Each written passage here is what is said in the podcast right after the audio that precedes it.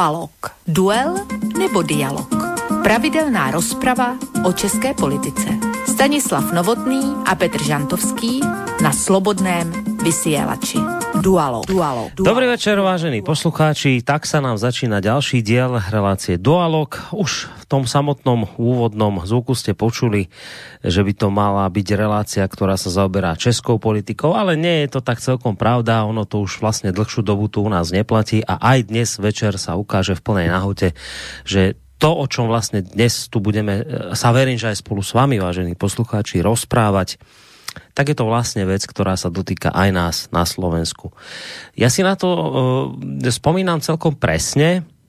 Bolo to koncom marca tohto roka, keď som v jednej zo svojich relácií upriamil, vážení poslucháči, vašu pozornosť na jednu významnú historickú udalosť a síce na 83. výročie uh, vzniku románu českého dramatika Karla Čápka, pod názvom Bílá nemoc. Toto dielo napísal v roku 1937, pričom inšpiráciou k jeho napísaniu bolo narastajúce nebezpečenstvo agresívneho nacistického Nemecka. Už v tej dobe, dva roky pred vypuknutím druhej svetovej vojny, Karel Čapek presne predvídal to, čo ľudia zistili až potom o čosi neskôr. Túto svoju predvídavosť a vizionárstvo, tak by som to povedal, Uh, potvrdil samozrejme aj v mnohých iných svojich slávnych dielach, ako napríklad Krakatit, Válka z Mloky, RUR, Rosumovi univerzálni roboti a tak podobne. Pokiaľ ale ide o román Bílá nemoc, verím, že ho nemusím nejak zvlášť predstavovať a podrobne rozoberať nakoniec Mali sme to všetci v škole ako povinné čítanie. Bílá nemoc alebo Čengová choroba je vlastne akýsi smrtelný vírus, ktorý zachvátil celý svet. Prejavuje sa bielými škvrnami a malomocenstvom, na ktoré ľudia nakoniec umierajú vo veľkých bolestiach. Zaujímavé je, že biela nemoc zabíja predovšetkým starších ľudí nad 50 rokov. Mladí sú v podstate ušetrený alebo uchránený od tejto choroby. To je inak mimochodom taká zaujímavá paralela e, s tým súčasným koronavírusom, ktorý vraj tiež útočí prevažne na starších ľudí. No a tu sa ale dostávame k podstate toho, čo vám chcem takto hneď v úvode dnešnej relácie načrtnúť. V, Čes- e, v tejto čapkovej hre je totiž veľmi jasne a trefne vykreslené práve to, ako totalitný režim potrebuje rozdeliť jednotlivé skupiny obyvateľstva a poštvať ich navzájom proti sebe, aby im potom mohol samozrejme lepšie vládnuť. V tomto prípade sa tým symbolom rozdelenia spoločnosti stáva práve ona spomínaná biela nemoc, ktorá robí akúsi veľmi jasnú deliaču, deliacu čiaru medzi mladými a starými. Ja som si v tejto súvislosti pre vás pripravil aj takú jednu krátku zvukovú ukážku uh, z rovnomenného filmu. Takže pojďme na ňu. Tady píše, že se před tou nemocí nemůže nikdo uchránit a že to zachvátí všechny lidi kolem padesátky. Co pak se smí takhle psát? Co pak je padesátka nějaký věk, aby měl člověk umřít? To by byla divná spravedlnost, kdyby to měli dostat jenom lidé kolem padesátky. A, a proč? Ale tati přece proto, aby se udělalo místo mladším, ne? Tak, no tak, tak to je hezké. Tak teda ne, že by vás rodiče živili, ne, že by se pro vás dřeli, ale překážejí vám, co? A měli by vymřít malomocenstvím, aby pro vás mladé bylo víc místa. To jsou pěkné názory. Ale já jsem jenom řekla, že už jednou muselo něco přijít, aby se udělalo místo pro mladé lidi. A to tatínka tak rozčiluje? Se mu divím. To přece říká každý. Nebý to malomocenství, tak nevím, co by z nás bylo. Teď to snad bude lepší. Tak takto nejako, vážení poslucháči, vyzerá v Čapkovej hre medzigeneračný konflikt medzi otcom a jeho deťmi. Ono sa to možno nezdá, ale toto sú v skutočnosti dosť nebezpečné tendencie, keď sa v spoločnosti rozhorí boj medzi mladými a staršími, respektíve starými ľuďmi. Pretože história nás učí a nakoniec Čapek to vo svojom diele dokazuje, že takéto negatívne javy sa dejú hlavne v rôznych totalitných režimoch alebo v situáciách, kedy totalitné režimy sa idú ujať moci. No ale teraz poďme z minulosti do prítomnosti, do súčasnosti. Iste si na to mnohí z vás spomínate, nakoniec nebolo to tak dávno, kedy nemecké, nemecké verejnoprávne televízie ARD a CDF zavesili na svoju mládežníckú internetovú platformu video, podľa ktorého má súčasná koronavírusová kríza množstvo pozitív. Hovoria o nich, teda hovorí o nich vo videu istý herec a bloger Christian Brandes, podľa ktorého citujem, je pozoruhodné, aký je vírus spravodlivý. Vymetie starých, ale mladí ľudia infekciu bez námahy prežijú. Generácia 65 plus našu planétu posledné polstoročie devastovala, skrachovala letecká doprava, obmedzuje sa výroba, slabne dopyt po všetkom, planéta nemôže dostať lepšiu správu. Ak to pôjde takto ďalej, možno zažijeme nový zelený raj. Menej ľudí znamená menší nedostatok zdrojov, znamená menej hladu, menej vojny a napokon aj menej dôvodov na migráciu. Keď toto čítam, mám pocit, ako keby som počúval Čapkové dielo z roku 1937. Ale máme tu na porúdzi, vážení poslucháči, aj iný príklad, tiež z nedávnej doby, tiež z Nemecka. Práve tam totiž naspieval istý detský spevácky zbor z Dortmundu pesničku, v ktorej vnúčatá nazývajú svojich starých rodičov, respektíve v tomto prípade starú mamu, ekologickou sviňou. Ide o pieseň, ktorá vznikla v roku 1922. Mládež ju ale tá súčasná prespievala a reagovala na ňou, ňou na aktuálnu zmenu klímy. Dievčenský spevácky zbor, ktorý ju takmer o 100 rokov neskôr prespieval, vznikol pred dvoma rokmi a je súčasťou opäť raz verejnoprávnej televízie a rozhlasu VRD. Citujem, moja babička riadi motorku v kurníku, to je tisíc litrov benzínu každý mesiac. Moja babička je stará ekologická svinia. Spievajú deti v úvode vystúpenia. V ďalšej strofe je stará mama kritizovaná aj za konzumáciu mesa.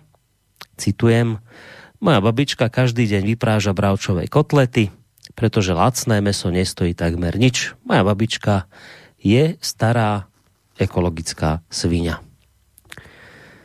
Toto spieval detský zbor v, Nemecko, v nemeckej verejnoprávnej televízii. Tak mi napadá v tejto súvislosti ešte tretí príklad, už nie z Nemecka, ale tentokrát z Českej republiky. Staršia vec, myslím z roku 2010, asi 2010, v predvolebnom čase tam vznikol taký akože vtipný spot, v ktorom sa mladým ľuďom prihovára herecká dvojica Marta Isová a Jiří Mádl. A celý ten spot je vlastně o tom, aby vnúčatá zabránili svojim starým rodičom voliť ľavicu. Poďte si to vypočuť. Kdybyste věděli, že můžete změnit osud téhle země tím, že navštívíte svoje prarodiče, zajeli byste za nima? No jasně, že jo. Teda pokud nejste úplně Já jsem Marta Isová. Přemluv bábu. A taky přemluv dědu. To je Jirka Mádl.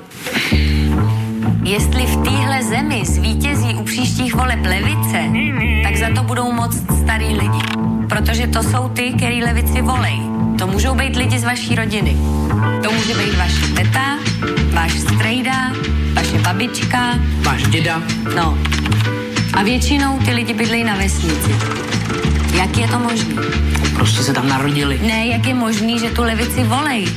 Co pak oni zapomněli, jak to tady těch 40 let, co byli komunisti u moci, vypadalo? Starí lidi mají totiž takzvanou selektivní paměť. To znamená, že si pamatují jenom ty hezké věci. Jak si dali poprvé pusu na taneční zábavě, ale už třeba úplně zapomněli na proces s Miladou Horákovou. Komunisti přinutili nejlepší lidi téhletý země k emigraci. Miloše Formana, Miloše Formana, Navrátilovou, Kunderu, my natáčíme tohleto video, aby jsme vás přesvědčili, že se prostě máte sebrat, koupit si lístek na autobus nebo na vlak nebo nasednout do auta a rozjet se za svýma prarodičema nebo rodičema na venkov a přesvědčit je, že mají volit pravici. Nebo nějakou novou stranu. No, nějakou novou pravicovou stranu. A pravice je tohle pravou ruku všude na světě lidi používají k pozdravu nebo k přijímání potravy a levou rukou si lidi všude na světě vytírají zadek. No, v některých zemích. No, hlavně když budete volit levici, tak si pak levice vytře zadek s váma. Starí lidi argumentují tím, že volí levici kvůli vám, svým dětem a vnukům. Takže je potřeba jim dát najevo, že kvůli vám socialisty a komunisty rozhodně volit nemají. Naopak, volit levici je v přímém rozporu se zájmy jejich potomků. Protože levice nadělá dluhy a zatímco oni si v klidu umřou, tak my je pak budeme do konce života splácet. Jo. A jestli někdo volí levici kvůli 30 korunám poplatku, dobře, ale je to teda dost sovětský rozhodnutí, který třeba mě poškodí. Když nezafunguje zdravý rozum, použijte nátlak. Pro prarodiče jsou jejich vnoučata to nejdůležitější na světě. Takže když budou volit pravici, dostanou od vás jednu návštěvu letos zdarma. A když ne, no tak doufejme, že budou ještě naživu, až příště přijedete. A odměna pro vás, když přemluvíte svoji babičku a svýho dědu? Poradíme vám, kde na netu najít úplně zadarmo to nejlepší animální anální porno se členkou italské parlamentní strany Roko Zifrédym a Úhořem. Ale nejdřív Přemluv dědu. Tak, tento skost vznikol svojho času v České republike. Myslím si, že toto by na úvod dnešnej relácie stačilo. Uh, my sa, vážení poslucháči, chceme totiž to dnes večer zhovárať, verím, že aj spolu s vami, o medzigeneračnej vojne, ktorá tu asi bola v istom zmysle vždy, no ale v poslednej dobe akoby naberá možno stále obludnejšie rozmery, neviem. O malú chvíľku uh, si povieme samozrejme, akým spôsobom sa môžete do tejto relácie zapojiť, ale skôr ako tak urobíme, dovolte mi predstaviť mojich dvoch kolegov v podobe Stanislava Novotného, bývalého uh, prezidenta uh, Čakaj, mám, a, som zabudol túto vyťahnuť šablu. Uh, policajný prezident Českej republiky, bývalý toho času prezident Asociácie nezávislých médií. Stando, počujeme sa? Počujeme sa. Dobre. Je to výborný. Super, som sa bál, že sa nepočujeme, lebo som ťahal šablu a nič som nepočul. Tak dobrý večer ti prajeme. Tak dobrý večer, vážení, milí a stihodní pánové. Toho druhého pána teprve představíš a neméně vážení posluchači. Ďakujeme veľmi pekne. Druhý pán Petr Žantovský, mediálny analytik, publicista, vysokoškolský pedagóg. Petre, Petre, dobrý večer aj tebe. Tak zdravím tebe, zdravím Standu, zdravím naše posluchače a posluchačky a jsem rád, že se zase po dvou týdnech setkáváme aspoň takhle e, zvukově. Tak, o chvíľku bude mať e, Peťo opäť priestor lebo nám predstaví hudobného hostia, možno hostov, neviem, uvidíme e, dnešného večera. Ale ešte predtým spomínané kontaktné údaje. Ak budete mať chuť sa do tejto relácie, vážení poslucháči, zapojiť, či už budete mať nejakú otázku, a budete chcieť vyjadriť povedzme nejaký názor k tomu, o čom sa tu dnes hovárame, môžete tak urobiť buď prostredníctvom mailu na adrese studiozavináčslobodnyvysielac.sk Je tu aj možnosť reagovať cez našu internetovú stránku, keď si kliknete na zelené tlačidlo otázka do štúdia. No a potom je tu ešte tá tretia možnosť, telefon priamo ku nám do štúdia 048 381 0101. Tak, to sú kontaktné údaje spolu s, e, s menovanými dvomi pánmi. Vám nerušené počúvanie z bansko štúdia praje Boris Koroni. Tak, Petře, teraz prichádza tvoja chvíľa. Čo budeme dnes počúvať? Koho? Dneska toho bude trošku víc, e, protože ty si na začátek celkem přesně jasně definoval téma, Eh, kterému se dneska oficiálně eh, ve světovém eh, diskursu, řekněme, říká ageismus, tedy diskriminace z důvodu věku. To je přesně to, co tam pindali ty dva dementní herci, já je ani nechci jmenovat. Mně se z toho, já jsem to kdysi slyšel, viděl a udělal jsem mi z toho znovu špatně, prostě jako e, dávat rovnítko mezi, mezi, e, mezi e, věk člověka a jeho inteligenční schopnosti nebo rozeznávací kognitivní schopnosti. To je tak něco odporného, že si těžko umím představit něco odpornějšího. To je, je rasismus, to je úplně čistý rasismus. Takže se tomu říká ageismus. Dneska to probíhá na všech frontách, nejenom na těch politických, které vidíme. Možná se za chvilku dostanu i k jiným půdorysům tohoto boje, třeba akademickým, což je dneska hodně aktuální věc v České republice. A je to, je to skutečně eh, podle mého soudu téma, který je hrozně vážný, protože každá totalita ve 20. století a i dříve začínala tím, že začala adorovat eh, mladé mládež, začala jim podkuřovat, začala tvrdit, že oni jsou nositeli těch lepších pokrokových a, a do budoucna namířených myšlenek a, a konceptů, zatímco konzervativní starci e, nám, jak to tam říkal Mádl, e, snad jako úplně nadarmo vdechají vzduch nebo, nebo prostě odčerpávají naše něco. E, je to, je to fakt, fakt ohavné, ale úplně stejně argumentoval Eh, nacismus úplně stejně argumentoval komunismus v 50. letech. Vzpomeňme si na hesla typu mládí je zítřek světa, mladý je každý komunista a tak dále, a tak dále, a tak dále. Mimochodem to poslední, to bylo z textu Vítislava Nezvala, a to byl nějaký básník, jo, a to byl, to byl text k jedné budovatelské písni. Prostě ta, ta, ten, ten kánon mládí jako perspektivy pro lidstvo, který byl v podstatě jakoby e, jistým alibi pro ty e, diktátory, kteří se chtěli zmocnit e, vlády nad, nad obecnými věcmi, tak ten tady zdaleka není poprvé. Ale bohužel je tady zase neuvěřitelně e, velké síle a um, je to, je to, je to um, já nevím, jak to nazvat, no prostě je to výstřel eh, z hodně těžkotonážního eh, letadlového nějakého, co já vím, Kanónu. Je to, je, to, je to propaganda, která, se kterou se strašně špatně bojuje, protože útočí na lidskou biologii a ne na lidský rozum. Eh, dneska jsem moc rád, že se o tom budeme bavit, protože si myslím, že je to strašně silně znát po celé Evropě. No a teď zpátky, já se omlouvám za, to, za tu úvodní přednášku. Ne, ne, ne, to se neomlouvej, to je v poriadku. Já dokonce... Jsem si mohl klidně nechat na pak, ale ona souvisí s tím e, výběrem té muziky dneska.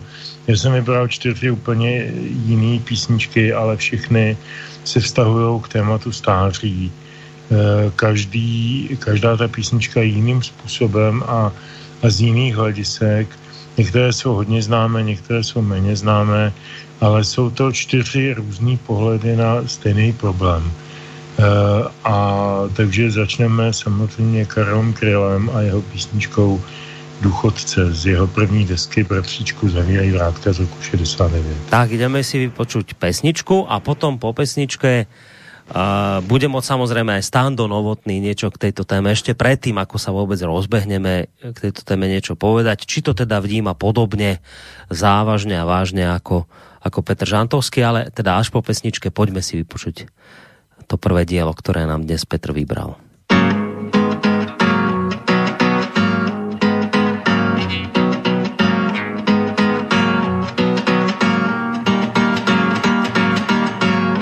kalhoty roztřepené na vnitřní straně, zápěstí roztřesené a se schlédlaně, který mi žmoulá kůrku chleba, sebranou z pultu v závodce, tak teda říkejme mu třeba důchodce. zimníku odřením lesklé čekává u rychlíků na zbytky ve skle. Vstydlivě sbírá nedopalky, ztracené v místech pro chodce a pak je střádá do obálky důchodce. V neděli vysedává na lavičce v sadech a starou špacírkou si podepírá ustaranou hlavu. Sluníčko vyhledává, naříká si na dech a vůbec nikdo už mu neupírá právo na únavu. Na krku staré káro a úzkost v hlase, když žebrá od cigáro, zlomí se v pase, na místo díků sklopí zraky a není třeba žalobce, když vidím tyhle lidský vraky. Třesu se strachem před přízraky, že jednou země bude taky. Tak ako ste už počuli od Petra, dnes to nebude, pokiaľ ide o hudobného hostia, nejaké monotematické. Budeme tu mať opäť viacerých hostí k téme, teda hudobných hostí k téme, ktorú budeme rozoberať a to je tá medzigeneračná vojna, ktorá tu možno v tejto chvíli už zúri, podľa toho, čo sme počuli od Petra Žantovského. Ja len teda ešte predtým, ako dám e, standový priestor, len pripomeniem pre tých z vás, ktorí možno ste prošli trošku neskôr k zariadeniam, cez ktoré nás počúvate, tak vedzte, že počúvate reláciu Dualog dnes e, na tému práve medzigeneračných sporov, ktoré tu teraz v tejto chvíli, v týchto dňoch, v týchto mesiacoch zažívame. Petr Žantovský a Stanislav Novotný samozrejme sa k tejto téme budú vyjadrovať. No, Stando, tak počuli sme od Petra, že on hovorí, že som rád, že túto tému dnes vyťahujeme, že sa o tom budeme baviť, lebo tak som to z tých jeho slov cítil, že toto považuje za veľký problém, ktorý tu máme a hovorí, že sa to tak naprieč celou Európou tiahne. Tak Tiež by ma zaujímalo, ako to máš ty, že či to tiež vnímaš ako nejaký veľký problém, zásadný problém, alebo, alebo či naopak je to možno niečo, čo tu bolo vždy a zase netreba sa nejak tak veľmi znepokojovať. Tak ako to ty vidíš? No tak ten problém tady byl určitě vždycky, ale nicméně zdá se, že eh, teď velmi zesiluje, protože eh, ona to je každá diktatura, a je to vlastně indikátor eh, nástupu diktatury, potřebuje vymazat co nejvíce zkušenosti a paměti. A staří, starší jsou vždy nositeli paměti a zkušeností. Jsou to právě ti, kteří když vstupují ještě stále do veřejného života a mohou ovlivňovat veřejný život, kteří mohou upozorňovat na nejrůznější úskalí, na to, co za život život už prožili, že jsou některé jevy, které se opakují a že si zbytečně ti mladí lidé nabíhají a tím pádem jak si jsou tou správnou brzdou, tou správnou vlastně eh, retardací jak si té, té progrese eh, toho časté, často toho šílenství, eh, které jaksi ve jménu nějaké ideologie eh, nás může uvrhnout do otroství, do naprostého průšvihu a do nějakých strašlivých konfliktů, které můžou vyústit až ve válku. Eh, takže to, že se zesiluje vlastně ta propaganda, a, tak to znamená proti, proti starým lidem vlastně, nebo proti starším lidem, proti komukoliv, kdo je, kdo je starší a kdo je právě nositelem těchto těch dost důležitých nebo mimořádně důležitých, bez těch, jak si to neexistuje a atributů vlastně lidství, to znamená paměť, to znamená vím, že se některé věci opakují, mám z toho nějakou zkušenost, umím to nějakým způsobem vyhodnotit, to je ještě cenější, jsou lidé, kteří právě díky tomu svému stáří jsou také moudří a e, to znamená, jsou e, těmi, kteří mohou vysvětlit, že některé jevy ve společnosti, které se dějou, jsou jevy špatné a je třeba se proti ním zaměřit, i když na první pohled vypadají e, velmi příjemně, protože ten nastup, ty nastupující diktatury vždycky potřebují takové ty svazácké propagátory, ty potřebují eh, takové ty eh, tupé bojovníky, jo. oni potřebují eh, ty lidi, kteří se sice nadchnou takovou tou jednoduchou emocí, dál ty věci nepromýšlejí, nechají si lehko naslibovat, že budou za málo sloužit, protože je čeká samozřejmě velká budoucnost, no a té velké budoucnosti překáží celá řada věcí, včetně tedy těch starších, kteří kteří třeba zašpuntovali tu jejich možnost eh, postoupit kariérně nebo dokonce ve velkém ubírají prostředky eh, na penzích, ubírají asi prostředky také proto, protože pochopitelně ve stáří je každý nemocnější, potřebuje více péči, to je, to je jasné, ale to se přece děje až po nějakém, nějakém odevzdání se té společnosti, po nějakém prožitém životě, kdy tedy ten člověk je opotřebovaný a potřebuje naopak ty mladé, aby se o něho e, starali a e, tady se razí ideologie, která toto všechno e, chce likvidovat. Ideologie, která přichází s tím, že protože potřebuje samozřejmě nějaké hlasy, potřebuje legitimizovat svoji moc potom následnou, tak potřebuje stále mladší a mladší, ale chce ovlivnitelné. Já, když poslouchám ty hlubokomyslné úvahy eh, všelijakých těch lidí, kteří v podstatě jsou napojeni na všechny ty eh, neziskovky a miliony chvilek a tak dále, o tom, jak je třeba snížit volební věk, tak se opravdu otevírá kudla v kapse a že je to eh, jaksi promyšlený, ideologický tak, to je vidět z toho, že právě ti starí, ti, ti staří kulturtrékři, ti, ti, ti staří jaksi, jaksi tlačitelé tě, té, té ideologie, to, to není nikdo jiný než lidi typu Šabatové a, a, a spol. Takže jsou to lidé, kteří vědí, že jestli chtějí jaksi posloužit tomu, eh, co vlastně vytváří, eh, tak potřebují eh, ty doslova zblblé mladé lidi, kteří udělají, co oni budou chtít, když budou mít v rukou média. No ono je to, ono, samozrejme hneď nechám aj Petra zareagovať, ak chce, ale chcem povedať ešte predtým, že ono je to samozrejme taká ošemetná téma, lebo keby teraz oproti nám sedeli takí teda tí mladí ľudia, ja už sa skôr považujem smerom k vám, lebo už mám 40 pomaly, tak, tak už ja asi nepatrím k tým 20 tak keby sedeli oproti nám tí mladí, tak oni by povedali, že však ale to tak vždy býva, že tí starší hundru na mládež. Ja teraz poviem vám 4 citáty. Naša mládež je zle vychovaná, vysmieva sa autoritám, nemá žiadny rešpekt pred starými. Dnešné deti sa nepostavia, keď do miestnosti vôjde starší človek, odvrávajú rodičom, bavia sa namiesto toho, aby pracovali, jednoducho sú zlí. Druhý citát. Neverím, neverím v budúcnosť našej krajiny, ak dnešná mládež prevezme riadenie, pretože táto mládež je neznesiteľná nezdvorila jednoducho zlá. Tretí citát. Náš svet je v kritickom štádiu, deti už nepočúvajú svojich rodičov. Koniec sveta nemôže byť ďaleko. Štvrtý, posledný.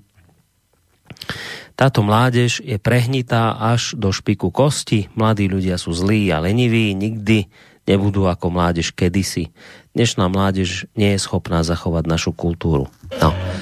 Tak ten prvý citát je od Sokrata, ktorý žil v rokoch 470 až 399 pred Kristom. Druhý od Hesioda z obdobia 720 rokov pred Kristom.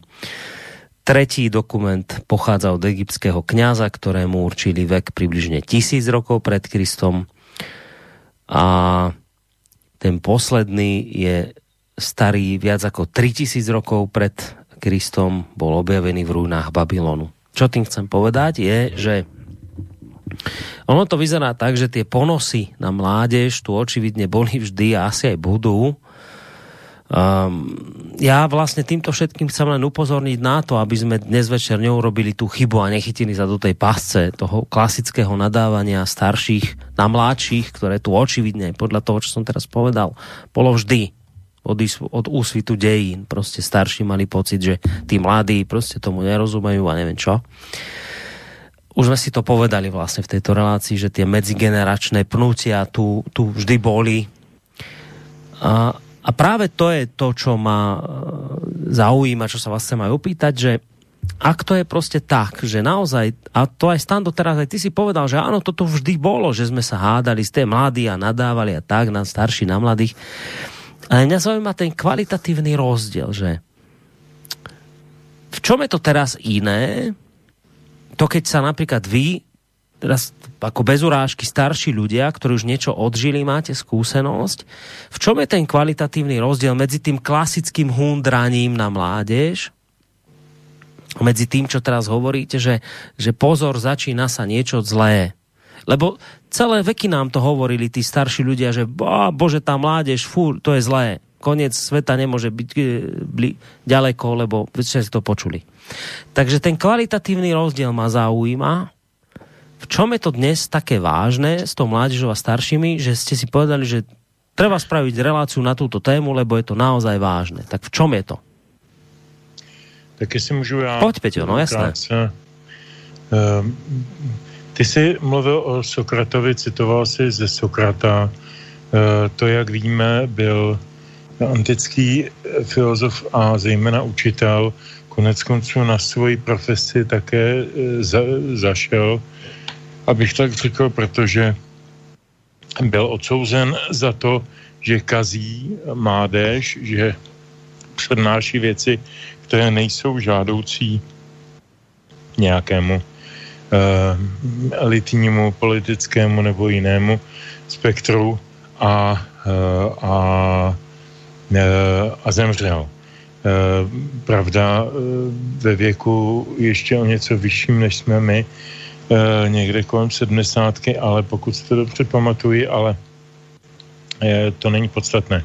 Podstatné je to, že uh, tihleti myslitelé minulosti, když, jak ty říkáš, hundrali, to je moc hezké slovo, nadávali, hundrali na, na tu mládež, tak to nebylo jenom o tom, že všechno je teda na konci a, a konec světa, ale u mnohých z nich, jistě ne u všech, ale u mnohých z nich, a toho Sokrata bych tedy vypíchl zejména, eh, to bylo velmi přesně spojeno s nějakým pokusem o to navázat, dnes by se řeklo, komunikaci s těmi mladými, mluvit s nimi, otevírat jim ty obzory, říkat jim, prosím vás pěkně, eh, minulost nezačala datem, nebo dějiny nezačaly datem vašeho narození, minulost nezačala včera. Všechno, co dnes prožíváte, už tady někdy v nějaké podobě bylo a mělo nějakou souvislost s něčím, s nějakými zájmy, s nějakými eh, ekonomickými, politickými, nevím jakými, vojenskými událostmi a teda a teda a teda. Eh, to je pohled učitele. Já jsem možná eh, špatný učitel, eh, protože eh, neučím své studenty na ekonomické škole eh, poučkám, ale mluvím s nima o životě a mluvím, eh, teď se opravdu nechci stylizovat do toho Sokrata, ale je, je mi to velký vzor protože se pokouším v nich probouzet e, smysl pro hledání souvislostí, pro hledání e, analogií historických a tak dále a tak dále. E, odbočím malinko, úplně jsem se zděsil, málem jsem s sebou praštil o zem, když jsem si před nějakým půl rokem přečetl, že švédský ministr školství, či kdo to byl nějaký takový potentát ve Švédsku, návrh že by se teda měli ty studenti dějepisu eh, méně přetěžovat a že by se vlastně nemuseli učit ty starší eh, dějiné epochy a že pro ně vlastně podstatná je vlastně až ta historie od francouzské revoluce. Já to chápu celkem z pohledu Švédů, že oni se svým socialistickým rovnostářstvím jako v té francouzské revoluci třeba vidí nějaké svoje kořeny, to tomu rozumím. Ale jak by mohli oni porozumět francouzské revoluci, když by neznali dějiny předchozí, ať francouzské, ať, ať eh, antické, ať eh, azijské. Eh, Ježíš Maria první, první zákoník vydali dávno před Kristem v, v Ázii. Kolo vynalezli v Ázii, já nevím, medicínu, medicínu postavili jako, jako velikánskou vědu arabové, kdysi dávno, kdysi úplně jinde. Jako e, zbavit nás e, těch souvislostí a, a, a mluvit o tom, že teda e, vlastně svět začíná tím postavením toho, toho řekněme, utlačovaného lidu proti utlačovatelské elitě a že od teď to začíná vlastně být ten film, který žijeme, tak to je zvěrstvo, to je absolutní zločin a bohužel celý školství, který, který je diktovaný Evropskou unii, je postavený právě na tomhle zločinu. Já proti tomu vystupuju, kudy chodím a jsem strašně rád, že jsme si dneska dali tohle téma, protože já se omlouvám, ale jako nechci se stylizovat eh, do toho Sokrata, jak jsem říkal, ale jako učitel na vysoké škole, což je moje dneska převažující eh, činnost, vedle psaní článku a jiných takových věcí. To mám každý den vlastně z první ruky. Vidím, jaké produkty k nám chodí ze středních škol. Eh, vidím, že mi tam přijde student, který mi u státní zkoušky, pozor, u státní zkoušky z ekonomické žurnalistiky je schopen říct, že ústředním, eh, ústřední osobností budovatelské žurnalistiky 50. let byl Julius Fučík. Eh, to jsou, to jsou taková zvěrstva, eh, na která já nemám vůbec odpověď. A není to tím, že by ti lidi byli hloupí. Je to tím, že před nimi byly zavřeny dveře k vědění jak říkal ten komenský Januar Rerum, dvě, tři věcí. Eh, je to, je to prostě tak a zcela umyslně záměrně, protože, a to je moje poslední věta teď, ohlupováním mladé generace se dostaneme ke mnohem jednodušší a snadší cestě, jaký můžeme manipulovat, jaký můžeme zotročovat, jak z nich můžeme dělat užitečné idioty a Vladimír Ilič Lenin a e, stavět je do té linie, e, do té, do té první řady e, toho boje o naše zájmy. Oni zařvou, oni, oni to odnesou, oni existenčně, možná životně, možná fyzicky, nevím, to je otázka, ale určitě, určitě jejich škoda fyzic, osobní bude největší, protože budou hloupí, vyřazení, neschopní, nepoužitelní na, na trhu práce a ve finále se z nich stanou kverulanti, anarchisti, fašisti, nevím kdo všechno, ještě to nejsem prognostik, ale každopádně v tuto chvíli oni slouží jako, jako pohůnci eh, v podstatě totalitarizujícího systému, který si nás chce zotročit a nepotřebuje vzdělané mladé lidi. On potřebuje blbce. No, napriek tomu, že Petr už toho mnoho povedal. Uh, ja sa omlouvám. Nie, nie, to je v poriadku, to, nie, nie, to nemyslím teraz zlom, v dobrom to myslím. Predsa len tá istá otázka je na teba, Stando, vieš, lebo skúsim možno tú otázku trošku preformulovať. Keby nás teraz počúval taký ten mládežník, a hádam nás aj počúva nejaký, uh, tak by povedal, že no, že to, to, to, to sťažujú na mládež, však toto bolo vždy, že starší hundrali na mladých, však Koroni tu teraz vyťahol tam tie príklady z antického Grécka, však vidíte, že to bolo vždy tak, no takže vlastne teraz zase len opäť starší ľudia hundru na mladších. No, tak čo by si takémuto mladému človeku povedal, ktorý to teraz počúva, že prečo to teraz nie je len také obyčajné hundranie na mladších, že v, v čom je to teraz iné? Opäť sa pýtam na ten kvalitatívny rozdiel, že že prečo to teraz nie je len také obyčajné sťažovanie sa na mladých, ale prečo je to podľa teba teraz vážne? Protože já tady vidím řízený normativní tlak tady skrze třeba Evropskou unii, ale nejenom Evropskou unii, on to, to, to hnutí, ten tlak, který se vlastně zhmotňuje potom opravdu v nějakých eh, právních normách, eh, tady trvá už dlouho a ten právě zesiluje. To znamená, že neustále salámovou metodou se dostáváme dál a dál v tom, že se preferuje jenom to mládí vpřed, jak to bylo v 50. letech. Opět se hovoří stejně jako tedy v těch 30. letech v Německu o tom, že tedy budoucnost právě mají jenom ti eh, mladí a, a silní. A eh, to je vlastně to co, eh, to, co teď je na tom nebezpečné. A samozřejmě, že vidíme přece, že to jsou všichni ti manipulátoři nebo lidé ve službách, kteří slouží prostě jako tomu zlu, kteří slouží všem těm globalistickým tendencím, protože jsou všelijak placeni, můžeme jich vyjmenovat celou, celou řadu. Souvisí to samozřejmě i s celou tou genderovou ideologií. Všechny ty nenormality, nenormální vztahy ve společnosti samozřejmě podrývají tu obyčejnou úctu, kdy tady samozřejmě je tady nějaká v tomto smyslu hierarchie, vždycky tady byla a vždycky, když se ta hierarchie ničila, tak posléze z pravidla došlo k nějakému velkému maléru v té společnosti, došlo z pravidla k nějakému převzetí moci uší skupinou lidí. Samozřejmě to bylo různé v té historii, ale někdy prostě až teda k nějakému docela slušnému kataklizmatu, jako tomu bylo po e, tom šílení e, v nacistickém Německu nebo zvláště teda na počátku e, těch převratů komunistických.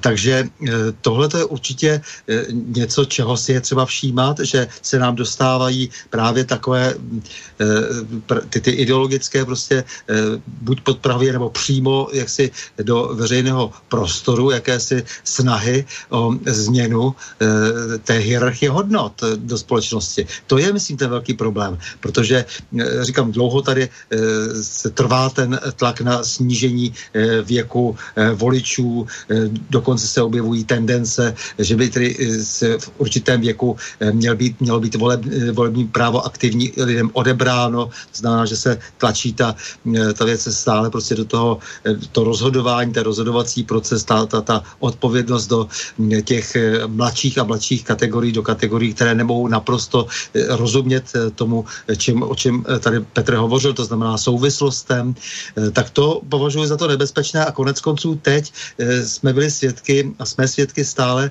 snahy, jak si pod taktovkou jedné nebo více mocností, ale zejména té jedné zámořské a, a s, s, samozřejmě rukou v roce i tedy toho našeho západního souseda o přepisování dějin. A to přepisování dějin se samozřejmě usnadňuje tehdy, když bude vygumována paměť. A tady je ta snaha vygumovat tu paměť. Samozřejmě s tím tlakem na starší lidi eh, se bude zapomínat. A byli jsme toho svědky. Ty lidi už si dneska nepamatují eh, pomalu, ty mladší lidi si samozřejmě nepamatují ani v eh, souvislosti s listopadem 89, protože je jim, ty, co se narodili v tom roce 89, tak je jim 30 let. Tak to je tolik, jako když já jsem v roce 75 přemýšlel o válce, proč nás tak krmí neustále eh, také do určité míry propagandisticky nějakými válečnými eh, filmy z druhé světové války, protože přece to je strašně daleko, to je, to je pravěk. Takže samozřejmě vždycky ta mladá generace takhle, eh, takhle reaguje, no ale právě proto se nesmí stát to, že se začne institucionalizovat to mazání paměti. No a ono se institucionalizuje i tím, že se upravili školní osnovy, takže už opravdu eh, to, to, není ten dějepis, který se sice ne úplně komplexně, ale přece jenom pokusil, eh, po každé sice jako nějak ideologicky třeba i zabarven, ale pokusil se, jak se ty věci vysvětlit od, ně, od někdy do někdy, že jak to říkal tady zase Petr, eh, není možné, ale to jsem si toho povšiml, to je, to je zoufalé v tom Švédsku, jako ta snaha vlastně opravdu to postavit až od nějakého domělého milníku, jako on to opravdu velmi domělý milník, změnit, protože dnes budeme muset přehodnotit mnoho věcí, které se týkají té francouzské revoluce, eh, tak jak od toho tedy existují, existují teprve dějiny. To je asi tak, jako když jsme tady žili eh, nedávno eh, v domění, někteří tedy aspoň, že má pravdu pan Fukuyama, když říká, že skončily dějiny a teď prostě nastane ráj na zemi a brzo jsme byli vyvedeni z omylu vzhledem k tomu, co se dělo eh, severně přece na Blízkém východě, ve střední Asii a teď už vlastně za chvilku tady u nás. Takže eh, to je to nebezpečné, že je tady zcela evidentně soustavný tlak a ti mladí lidé potom tomu podléhají, když budou preferováni tímto způsobem, no tak pochopitelně vymizí úcta ze společnosti, vymizí historie, vymizí paměť, no a Eh, Petr, myslím, zná moji představu třeba, jak by měly být hierarchizovány společenské vědy. Já tvrdím, že tou nejdůležitější je právě ta historie, protože bez historie lidstvo neexistuje. Bez historie neexistuje národ, nemůže existovat stát. Eh, to je eh, ta, ta, ta kolektivní paměť, kterou tedy někteří schromažďují a potom vykládají a interpretují. Ta je mimořádně důležitá. To je podstata toho, že jsme lidé. A lidé musí eh, vůči sobě, bez ohledu na to, do jaké generaci patří, eh, musí vůči sobě přece eh, mít tu správnou patřičnou úctu, která náleží té či oné generaci. Jedna se má vychovávat vůči druhé, se přece jenom tak trošku musíme klanět a povinně jak si skládat, jak si, jak si nějak z toho svého mládí také účty. No dobre, tak ak, ak som to teda správne pochopil, tak ty hovoríš, Stando, o tom, že toto je vlastne zámer. Ano. No, dobre. Tak Petře, uh, ty si tiež myslíš, že to je zámer? Nemôže to byť prostě niečo také, že ten uh, medzigeneračný konflikt je prostě spôsobený niečím úplne iným, žiadnym záberom, žiadnymi takými vecami, ako Stando hovoril, ale že to je prostě spôsobené, ja neviem, napríklad tým, že tu máme sociálne rozdiely, že mladí si nevedia nájsť robotu, lebo starší ľudia ešte pracujú. Nemôže to byť prostě len týmto spôsobené, že, že dnes to je v takom stave, akom je. Myslíš, že to je zámer aj ty, alebo to může být aj něčím jiným způsobené? Tak eh, Boris, ty dobře víš, že já se tady vždycky zdráhám stavět si do role nějakého konspiračního iniciátora uh, a tak se budu snažit i v téhle odpovědi držet uh, při zemi. Ad, ad jedna. Vemu to od konce. Mladí lidé nedokážou sehnat práci a připisují za to vinu starým lidem, kteří ještě pracují, ačkoliv by měli krmit holuby v parku. Pokud mají čím teda, pokud vůbec mají co jíst. Eh, a, a má, zbyde jim kus chleba pro ty holuby. Eh, to je, to je eh, realita v některých zemích. Ve Španělsku je 26% globální nezaměstnanosti. Teď mluvím o časech před koronavirových, jo? Mluvím o, o, dejme tomu, časech prostě necelý den. A 50%, 50% absolventů vysokých škol nenajde e, profesní uplatnění. A teď si řekněme proč. Protože jsou blbí oni, nebo si je blbej španělský školský, školský systém, nebo je blbě všechno. A e, to jsou triviální otázky. A já se podívám na ty triviální otázky zblízka a sáhnu si do, do skříňky k papírům, které se jmenují Boloňská umluva. A tahle ta Boloňská umluva z roku 1999, tuším, 8, 9, zavazuje eh, signatářské státy, což jsou nejenom eh, státy Evropské unie, ale ještě některé další, třeba Ukrajinu, Kazachstán a Turecko a podobně, je jich 41, tuším, těch signatářů, k tomu, že se vytvoří jednotný vzájemně jaksi prolínající se a, a, a průchodný systém vysokoškolského vzdělávání, jednoduše za to, že jsou tady tři stupně. Stále se držím toho školství, omlouvám se za to a asi to dneska bude dost často protože v tom jedu a myslím si, že v tom je jeden z klíčů k tomu, k tomu problému. E, tady se stanovilo, že prostě ano, dobrá, vysokoškolské vzdělání má tři stupně. Bakalář, magistr, doktor, PhD tedy. E, to, to je nejvyšší vědecká hodnost. Toto my tady pěstujeme už tedy 21 let. Dobrá, OK, odbourali jsme některé atypičnosti, které nesl ten náš předchozí systém, že tady byly nějaký eh, přemnožený, rigorózní studia, některý zůstali, některý se odbourali, že tady byly tituly typu kandidát věd, doktor věd a tak dále, a tak dále, že do toho vysokoškolského vzdělávání vstupovala Akademie věd a nejenom ty školy samotné, to se jakože sjednotilo mezi těmi 41 státy. Ale ono se tam také sjednotilo to, eh, a teď by se někomu mohlo zdát, že je to vlastně výhoda, že když studuješ psychologii v Bratislavě na UK, eh, tak můžeš jet na půl roku do Barcelony, do nějaké podobné školy a umíš španělsky a přijmou na ten Erasmus tam, na ten program výměnej, tak tam jeden semestr studuješ psychologii v té Barceloně, nebo já nevím, v Bergenu v Norsku, nebo, nebo kdekoliv si vzpomenu eh, v těch signatářských zemích.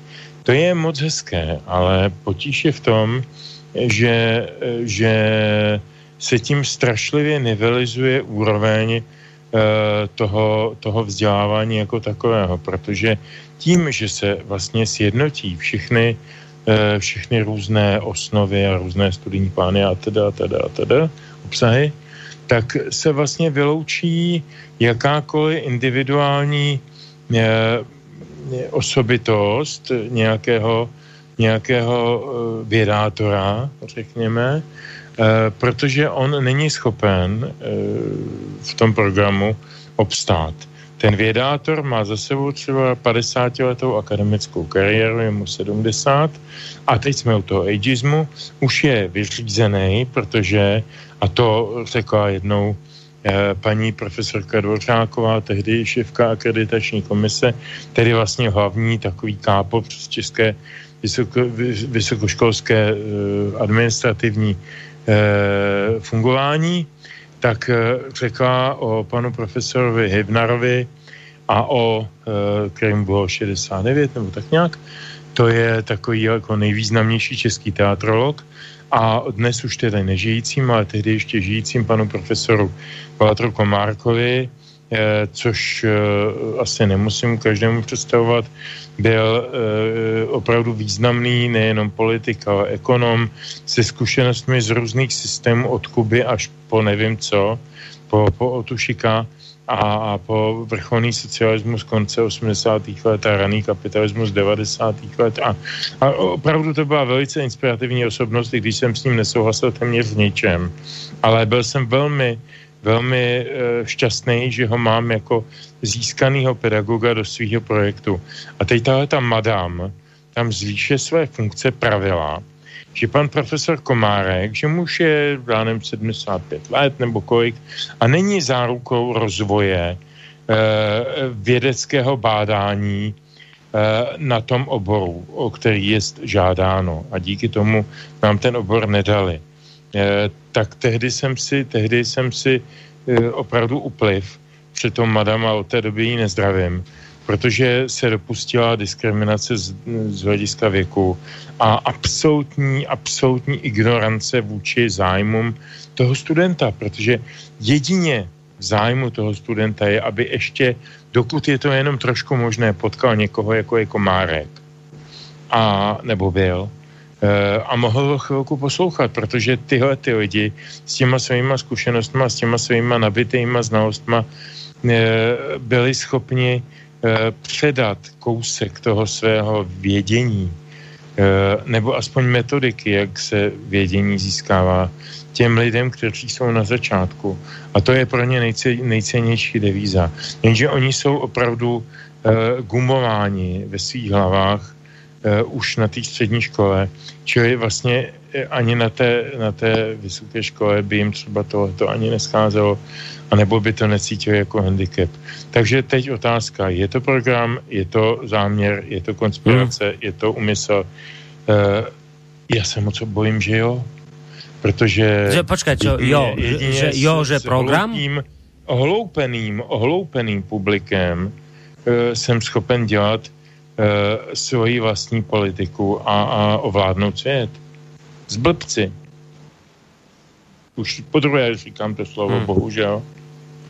Dobre, čiže tak ako Stando hovoríš, nie je náhoda, nie je nejaké iné veci, že, ne, že sociálne rozdiely a nespravodlivé rozdelenie finan... Nie, že to nie je za týmto, že to... Promiň, promiň, promiň, Boris. No? E, sociální rozdíly v tomto případě vůbec pominíme protože máme spoustu programů, fakt spoustu a všechny vysoké školy u nás třeba v České, v České republice, na Slovensku je to jistě také podobně, e, mají svoje sociální programy, mají rozložené buď školné nebo jiné popadkovné nebo jiné věci, tak aby získali toho studenta, protože je, je populační krize a ty školy jsou i ekonomicky vázány na to, že mají nějaké studenty.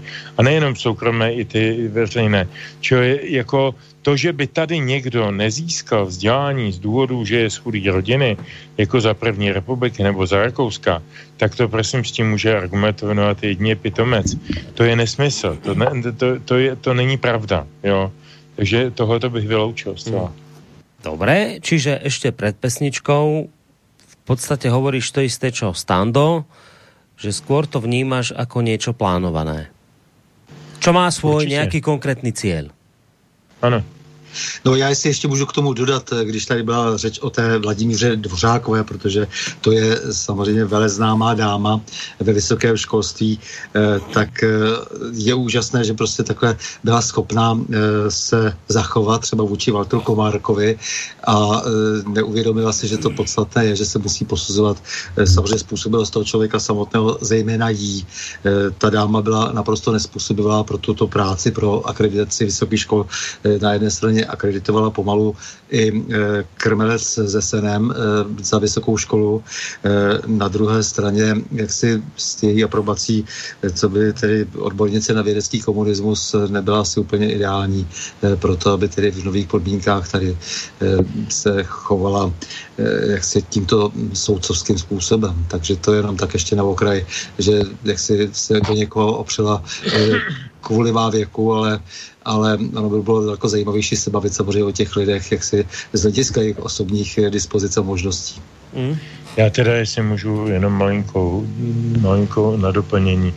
Já jsem si paní soudružku Dvořákovou, eh, dříve Peškovou, dceru eh, generála Peška, je to byl, to byl velký funkcionář české armády, kdysi osobní přítel takzvaného semínkového generála Eh, Šejny, eh, tak já jsem si ji samozřejmě prokádral, jak jsem dokázal.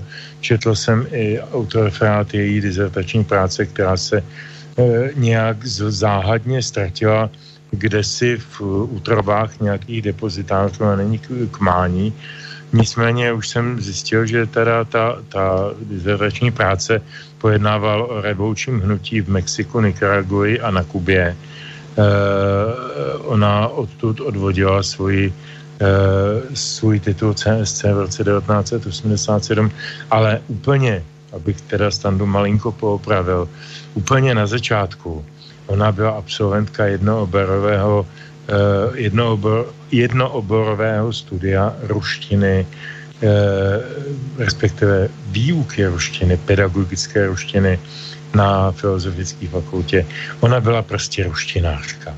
A jako ruštinářka byla v roce 81 těsně po své promoci eh, přijata na, na orientální ústav Akademie věd, který byl známým odkladištěm nebo depoziturou státní bezpečnosti a zahraniční rozvědky a jí tam, eh, jí tam eh, šéfoval jistý profesor, který pak vedl tu slavnou dizertační práci, co teď není k mání a k vidění. Jo.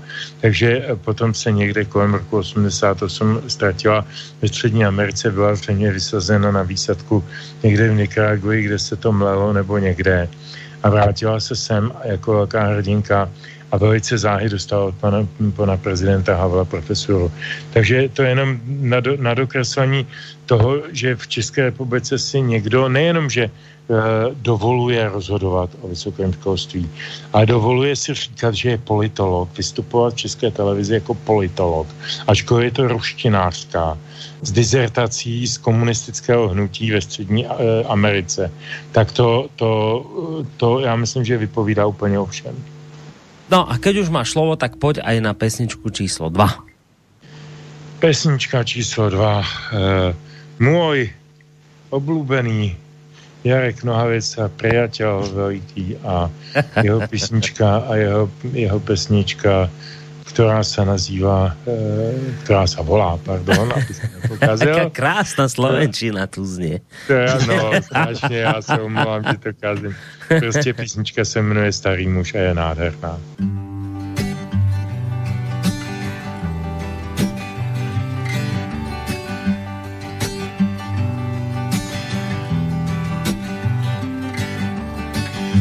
starým mužem budu staré knihy číst a mladé víno lisovat. Až budu starým mužem, budu si konečně jist tím, koho chci milovat. Koupím si pergamen a štětec a tuša jako čínský mudrc sednu na břeh řeky a budu starý muž. Starý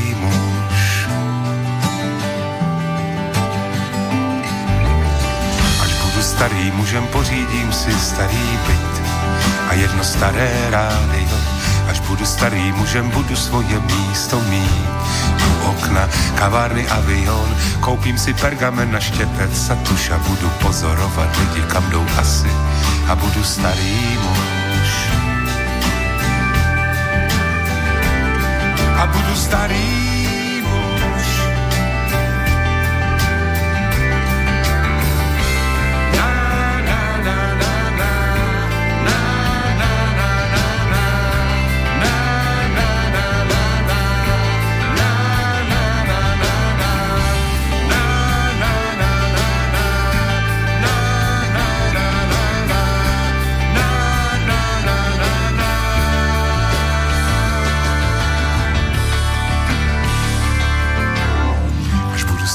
mužem budu černý oblek mít a šedou vázanku, až budu starý mužem, budu místo vody pít.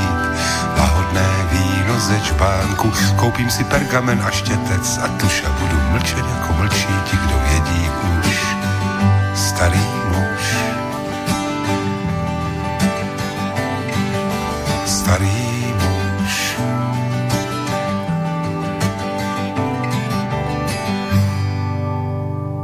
Tak, pesnička číslo 2 nám doznela. Počúvate reláciu Dualog s Petrom Žantovským a Stanislavom Novotným na tému medzigeneračný konflikt alebo vojna, ktorá nám tu v tejto chvíli uh, ktorú tu v tejto chvíli máme. Uh, prejdem aj na nejaké tie maily od našich poslucháčov. Sme sa vlastne dostali do druhej časti relácie, tak už by sa patrilo aj nejaké tie mailové otázky alebo názory prečítať. Ja len ešte predtým, ako sa pustím do tých mailov, pripomínam, že na maily môžete písať na adrese studiozavináčslobodnyvysielac.sk alebo prípadne písať cez našu internetovú stránku, keď si kliknete na zelené tlačidlo otázka do štúdia, alebo aj priamo zatelefonovať na číslo 048 381 01 01. Máme tu hneď páni mail od mladého muža, ktorému je 26 rokov. Michal z Brna píše, jste skvělý, velmi rád vás poslouchám, je mi 26 let a plně s vámi souhlasím a mám i několik kamarádů vrstevníků, kteří sdílejí stejné konzervativní hodnoty.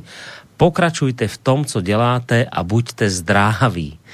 Ďakujem veľmi pekne Michalovi z Brna, ktorého mail, keď tak teraz čítam, tak mám pocit, že to ešte nie je všetko strátené, že ešte stále sú tu takíto mladí ľudia, no. Tak to člověku vleje taký optimismus, ne?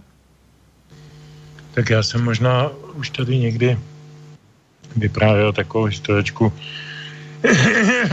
kterou říkám docela rád. Zase ze školy, jsem ten kantor dneska. Um, já mám uh, předmět, jeden z předmětů, který učím, se jmenuje, uh, krásný název, informace, dezinformace a propaganda. Uh, to je přesně, přesně to, co mě baví. A já jim v rámci toho předmětu, protože mají 4 hodiny týdně, to je docela velká sazba, tak se jim pokouším dávat jako právě k těm souvislostem tu a tam nějaké zboží navíc, jo, takže jim pustím třeba americký film Vrtěti psem nebo nebo, nebo slavný, slavnou filmu adaptaci Orwellova románu 1984 eh, s Johnem Hartem a s eh, Richardem Bertnem, to byl poslední film Richarda Bertna právě, který byl uveden v roce 1984. Eh, kdo to neviděl, prosím, kdo nás posloucháte, sežeňte si to, je to i na různých úložištích a YouTubech a podobně, je to je to naprosto velikánský dílo a e, myslím, že vám vysvětlí hodně věcí nebo vám odpoví na hodně otázek a e, e, svým způsobem je to, je to úplně jiný dílo než ta kniha. Ale nic, e, odbočuju. Mám, měl jsem tam před... Akože, po, vy, počkaj, počkaj, že, že ten film je lepší jako kniha, myslíš? Jiný, jiný, jiný, jiný. Dává jiný pocit. Ta kniha je velice racionální ta, tam seká naprosto přesně eh, ten problém, totality, jak se projevuje a tak dále. Ale ten film, protože je to vizuální médium, tak pracuje mnohem víc s emocionalitou. Lebo já jsem čítal a... aj knihu a viděl jsem aj film a já mám z té knihy horší pocit jako z toho filmu. No vidíš, jako je to hmm. jiný, jiný typ vnímání. Jo? Prostě kniha je struktura, kdežto film je emoce, asociace.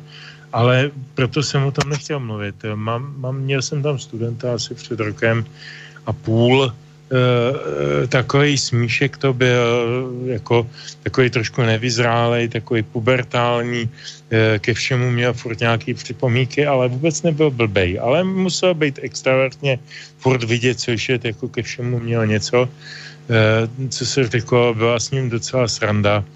A tak jsem jim pustil tenhle film, ten má hodinu 40. E, to bylo v druhé půlce 4 hodinový, jakoby Eh, výukového toho, toho celku a eh, v prvních, já nevím, pěti minutách tam ještě tu a tam nějaký děvčata vyřizovali nějaký důležitý SMSky o pice, kterou měli k obědu, nebo o nechtách, který si nechali udělat e, jako nově, že už nemají zelený, ale třeba bledě modrý nebo tak. A postupně jsem viděl, jak v té místnosti, bylo to v podvečer, učili jsme se někdy v 6 večer, eh, jak, jak eh, zanikají, mizejí světýlka těch telefonů, těch tabletů, těch laptopů hmm. a ty studenti začali víc a víc pozorněji hledět na to, co se jim tam předvádí na té prezentaci nebo na tom filmu, na, tom, na té projekci eh, a během takových 10-15 minut Eh, by spadnutí špendlíku na zem způsobilo, eh, způsobilo zemětřesení, jo, když to řeknu obrazně. Eh, po těch hodině 40 bylo asi tak dvě, tři minuty absolutní ticho. Ty lidi vůbec nebyli schopní ze sebe nic dostat. A tenhle ten smíšek, tenhle ten puberták, tenhle ten, tenhle ten srandista, to prolomil to ticho a absolutně vážným hlasem řekl po těch třech minutách. Tak a já teď půjdu a podívám se, kde tady nejblíž prodávají provazy. Musím říct, že jsem měl v tu chvíli nejsilnější pocit za celou svoji už dneska skoro 20 letou pedagogickou kariéru, protože jsem měl pocit, že to, co dělám, má smysl. Takže to je odpověď na otázku, že to není ztracený. Ne, není to ztracený a já vůbec e, se odmítám e, zúčastňovat debat na téma mladí jsou idioti. Ne, jsou jenom zneužití. Jsou zneu, je zneužitá jejich neznalost, jejich neskušenost, jejich, jejich e, naivita, třeba to je jedno, jo, e, jejich ještě nerozhladěnost, Eh, po, po světě. Vy Slováci na tom máte rozhladěnost, ten, tak nějak, to je hrozně hezký výraz, jo.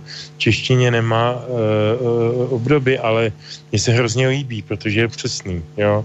Oni se v tom světě ještě nevyznají, ale mají dispozice to, to dokázat. A to je jediný důvod, proč to dělám.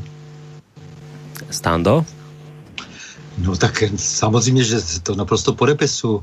Naším hlavním úkolem, kdybych tady jak si měl eh, nám tedy předepsat, co budeme do konce života dělat, je bojovat právě proti té chobotnici, proti těm eh, manipulátorům, kteří vlastně ty mladí lidi zneužívají, kteří vlastně tyhle prvky silně tlačí teď dopředu, kteří se pokouší, jak si skrze jak si tu, tu likvidaci přemýšlení v souvislostech, přemýšlení, jak si ve všech těch, jak si institucionálních, institučních vlastně věcech a paměťových, jak si dohromady a komplexně, tak my se musíme to bude tomu postavit a to je ta jediná e, cesta, jak e, zjemnit tedy ten vždy existující mezi, mezigenerační konflikt. A jde o to, aby ten mezigenerační konflikt byl opravdu jenom v té rovině, že ho, ti mladí jsou netrpěliví a ti staří už hledat, co svěděli, e, takže samozřejmě přirozeně, přirozeně ta netrpělivost, ta snaha všechno teď hned, jak si si zajistit a dobít, tak že, že bude vždycky jako přirozeně retardována jak si těmi, těmi staršími lidmi, ale nicméně to, že jak si jsme manipulováni, je myslím na slunce jasné a to si myslím, že je ale úkol nás, prostě, protože ve si budeme utkávat s pardály stejně starými či staršími a to si myslím, to bychom si měli předepsat. No, toto je asi dôležité opäť zopakovať, hoci vy obaja sa dnes večer okolo toho v podstate celý čas krútite a viackrát si to aj povedali celkom jasne, ale asi je to dôležité si povedať nahlas. Tak aj pre toho Michala z Brna, ktorý má 26 rokov a počúva a dúfajme, že nie je sám, že ja som tu zámerne vytiahol ten v úvode ten román Bílá nemoc od Karla Čapka, ktorý vlastne vo svojich dielách už v 37. upozorňoval na to, že, že, že pozor ľudia, že vždy, keď sa blíži nejaká totalita, tak ona vás potrebuje rozdeliť. Rôzne skupiny obyvateľov a poštvať ich navzájom, navzájom proti sebe. No a on to pekne vykreslil v tom, v tom románe Bílá nemoc, že tam tí mladí ľudia sa tešili z toho, že Bílá nemoc pozabíja starých, ktorí zavadzali. Brali im prácu. Všetky tie veci, ktoré dnes počujete o starších, berú prácu a neviem čo, tak však to v 37. už Čapek hovoril, že to isté aj vtedy mládež riešila. A hovorí Čapek, že pozor, veľký pozor na to, keď vás niekto ide takto rozdeľovať, mládež so staršími ľuďmi, že to závania totalitou. A Petr tu spomínal uh, Georgia Orwella 1984, no tak George Orwell to vo svojom románe veľmi pekne vykreslil, že to bolo presne to isté ako cez kopírák. Ako potrebovali, potrebovala tá totalita vlastne presne toto isté urobiť, že rozdeliť tie, tie skupiny obyvateľstva však tí, ktorí ste to čítali alebo videli ste tým film, tak, tak viete, že deti udávali vlastných rodičov, keď sa nesprávali podľa toho, ako si to žiadal veľký brat. Čiže my si musíme zodpovedať zásadnú otázku celkom vážne, že či sa tento, lebo, lebo ešte, ešte predtým, ako to poviem, že my tu máme nejaké medzigeneračné pnutia stále zámerne som citoval toho Sokrata a niekoho všetkého, že to bolo vždy. Ale, ale pozor, že možno ten kvalitatívny rozdiel je v tom, že teraz vás niekto k tomu zámerne smeruje. Aby ste tých starých ľudí znenávideli starších. A, a Čapek a Orwell hovoria, že to sa deje vždy vtedy, keď prichádza totalita. A to sú vážne veci, že to nemusí byť niečo také náhodné, že to nemusí byť takéto klasické hundranie mladších na starých a starých na mladších, ale že teraz to môže byť niečo zásadné, cielené, prostě pripravené. Lebo, opakujem, Čapek a Orwell hovorili vždy, vždy keď prichádza totalita, tak sa deje presne toto. Treba rozhádať rôzne skupiny obyvateľstva medzi sebou a my už sledujeme pár rokov dozadu, že sa to deje. No tak to si treba podľa mňa uvedomiť, že možno, že Petr Žantovský so Stanom Novotným nemajú pravdu, možno zbytočne preháňajú, možno aj ja teraz preháňam, ale treba si dať na to pozor, lebo to môže tak byť, že to niekto cieľene prostě robí, aby sme sa hádali. A opakujem tretíkrát a naposledy, toto sa dialo vždy vtedy, keď prichádzala totalita, ktorá potrebovala rozhádať ľudí. No, pozerám na čas, asi by sa patrilo aj nejakú tu pesničku zahrať, tak Petře, poď. Tak dobrá. Tak odpověď na tvoji povídání si nechám na pák. E, já bych asi do sebe dneska, nebo nikdy neřekl, že v tomhle pořadu, který je mi obzvlášť milej, pustím někoho, kdo, kdo je mi obzvlášť nemilej. Eh, ale dneska udělám výjimku. Mm, mám tady písničku od Michala Kocába, která se jmenuje Stáří a je to z času z roku 80, tuším 8 nebo 7, z času, kdy ještě sice už to byl člověk nikoli podle mého gusta co do charakteru a na vystupování. Znal jsem ho už od roku 81 osobně velmi dobře, ale není to důležité. Já ne, nesoudím lidi uh, takhle jakoby zjednodušeně. Uh, on potom udělal strašnou spoustu věcí, se kterými bych se nikdy nestotožnil, ale uh, nikdy bych neupřel uh, tomu, tomu Kocábovi, že býval, to už dávno není pravda, ale býval zajímavý muzikant. A v, na desce v penzionu Svět natočil desku, která se jmenuje Stáří, eh, písničku, která se jmenuje Stáří. Eh, ten recitativ, který tam uslyšíte, je znamenitý dnes už nežijící český herec Josef Kemr.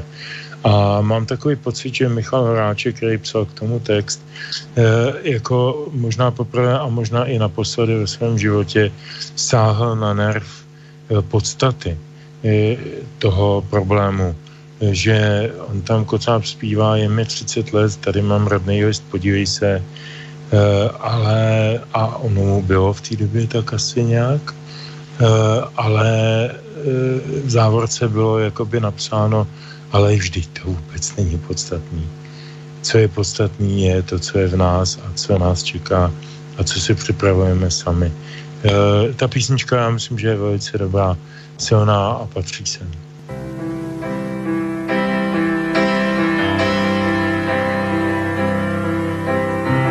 Nesoblaha se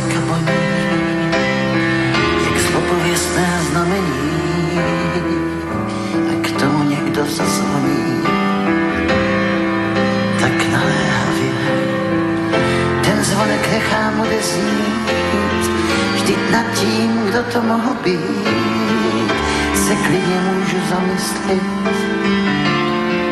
nad logrem v kávě. Pak mě však zbůže zvědavost, ach, co to bylo za blbost. Když otevřu, tak vstoupí host s tak divnou tváří, hlasy jak popel z cigaret a nad ně papaskalou pleť a rozpačitě říká, hleď, jsem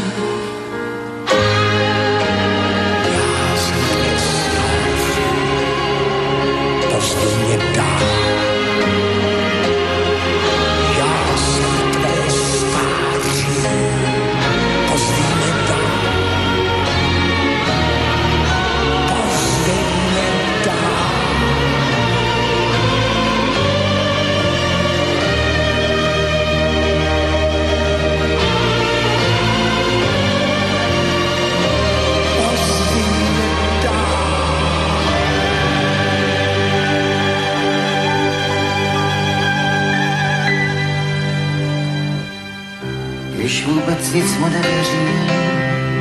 Proč mráz mi běží páteří a s mrazem horko soupeří a krev mi vaří.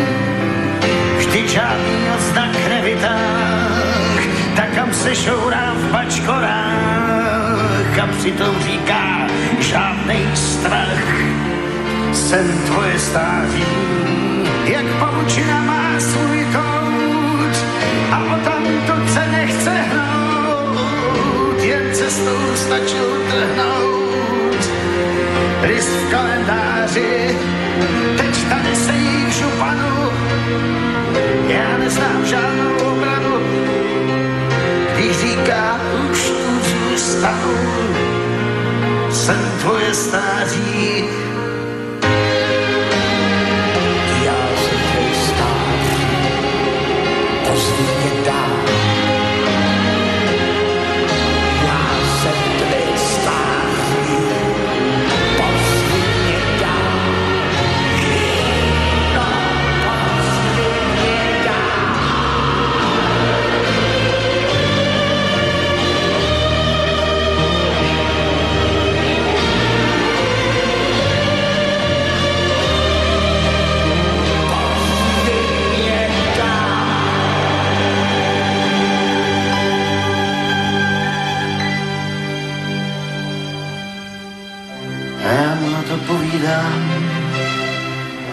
sotva 30 roků mám, to přece ještě spočítám.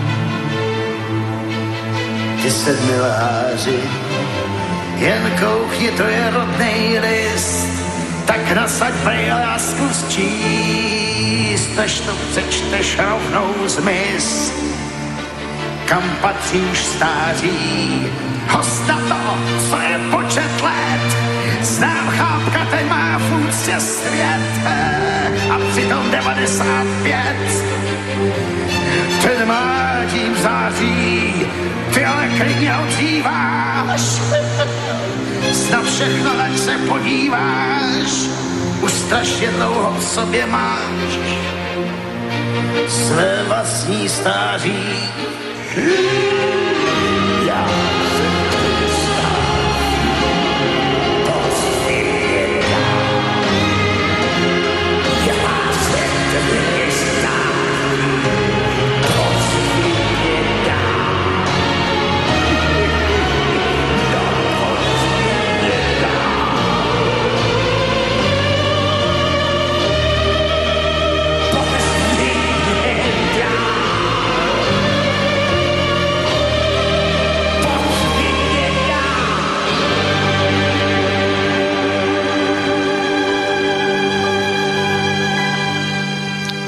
Znie to asi neuveriteľne, ale Michal Kocáb znel v relácii Dualog práve na tému, ktorú dnes rozoberáme a to je medzigeneračný konflikt, e, ktorý je dnes podľa toho, čo doteraz sme počuli, nejakým spôsobom stále znásobovaný, živený.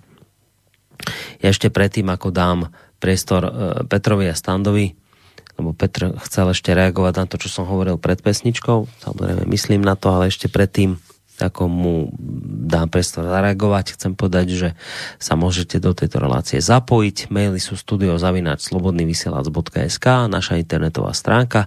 Keď si kliknete na zelené tlačidlo otázka do štúdia, alebo je tu ešte potom možnosť reagovať cez, eh, eh, cez eh, telefón alebo teda zatelefonovať priamo do štúdia 048 381 0101. Tak Petře, hovoril si, že si reakciu na tie moje slova necháš až po pesničke, tak pod na to. Dobrá. Pořád se točíme, tak jak si správně řekl, kolem jedné jediné otázky. Kdo to organizuje, čemu to slouží, proč se to děje, proč se nám tady znovu aktivizují Eh, eh, příslušníci mladší generace vůči starším eh, a co, se, co je toho cílem. Já si myslím, tak jako, jak říká můj kamarád Honza Schneider, bezpečnostní analytik, hledej stopu peněz. Vždycky jde o peníze. Vždycky šlo o peníze. Šlo o peníze ve Výmarské republice, když vznikaly, vznikaly bojůvky kolem DAP, posléze NSDAP šlo o peníze ve 30. letech, když rostl fašismus i za americké peníze Josepha Kennedyho a dalších firm. Šlo vždycky o peníze i v 50. letech, kdy jsme byli navázáni na ten sovětský ekonomický prostor. E, jde o peníze i dnes, protože ekon, e, Evropská unie jde nezvratně, ale úplně nezvratně pod vodu. Teď už není otázka zda, ale kdy. A oni to se snaží samozřejmě oddálit všemi způsoby, co to jenom jde. Jeden z těch způsobů je pochopitelně ohloupit tu mladou generaci a učinit z ní, učinit z ní užitečné, užitečné pohunky svých politicko-ekonomických, já nevím, jakých záměrů. Uh, to se tady děje. To, na, na to se díváme kolem sebe, to vnímáme, když se podíváš na ty všechny eh, takzvané analýzy, takzvané, eh, takzvané eh, jak to říct, no, odborné posudky různých studentů Masarykovy univerzity a Karlovy univerzity a nevím jaké. Do toho se tu a tam e, prolné gay porno herec Janda, do toho, do toho jeho konkurent z manipulátorky CZ, pan, pan Máca a, a, a další spousta lidí, kteří jsou v první řadě dobrovolníci. To jsou dobrovolníci, kteří jsou z větší části asi dobře placení a teď jsou placení i za to, aby vyhledávali dobrovolníky, kteří budou neplaceně pracovat pro tyto zájmy. A jde opravdu jenom o to udržet eh, peníze eh, pod eh, tím zámkem, pod kterým dneska jsou. Myslím si, že je to marnost, myslím si, že, že možná nedojde k Chexitu, jako došlo k Brexitu, ale dojde k rozpadu Evropské unie jako celku. Bude to strašně volet, bude to hodně stát, bude to velmi nepříjemné, ale bude to velká zkouška charakteru, velká zkouška inteligence a integrity pro mladé i pro staré. Vidím to, moje žena mi dneska zrovna říkala takový zajímavý, zajímavý postřeh. Ona říkala, víš, jako ten problém už teď není mezi, mezi generací naší, mě je 58, eh, a generací, řekněme, eh, našich dětí, mý dceři je 25, naší dceři je 25, protože oni už konečně už konečně zarývají ten rypák do problému. Ona končí studium a nemůže najít místo. Ve svým eh, humanitním oboru psychologii konkrétně ještě loni touhle dobou tam bylo 20 míst v nabídce, dneska je jedno e, na internetu, jo, na příslušných tedy stránkách.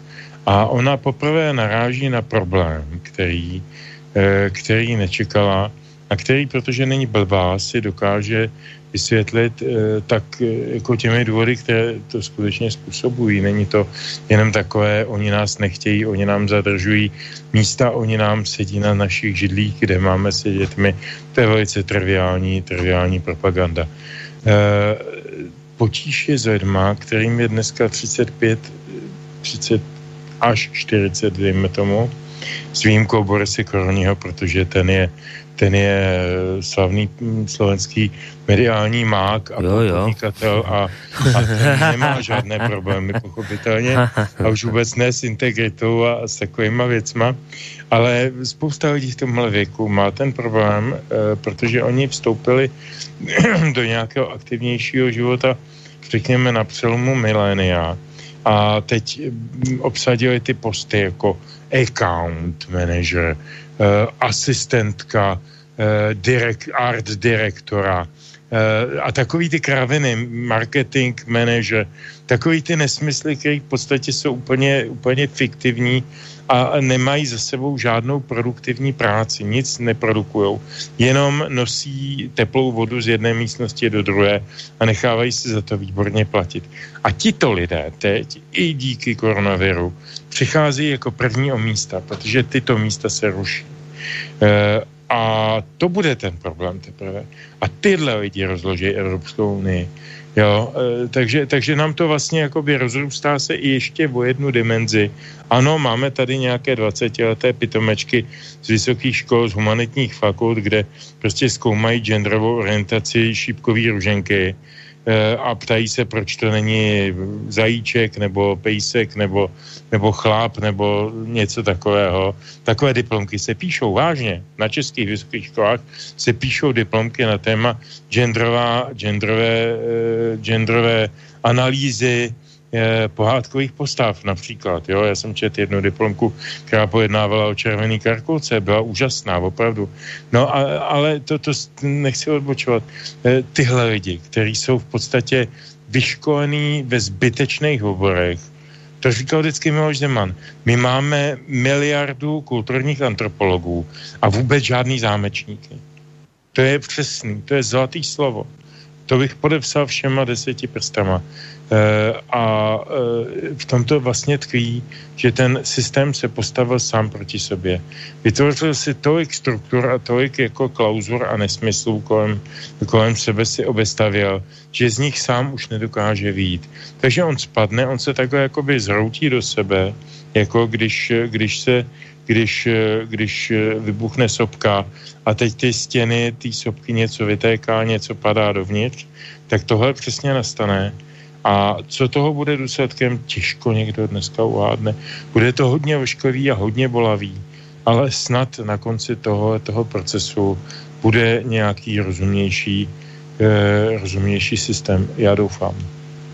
No, Stando je tu vždy za toho optimistu, tak uvidíme, ako sa k tejto veci postaví. To jsem byl já optimista. No teraz si bol ty, takže práve ma to zaujíma, že či ešte bude väčší optimista alebo pesimista, tak Stando, ako to máš?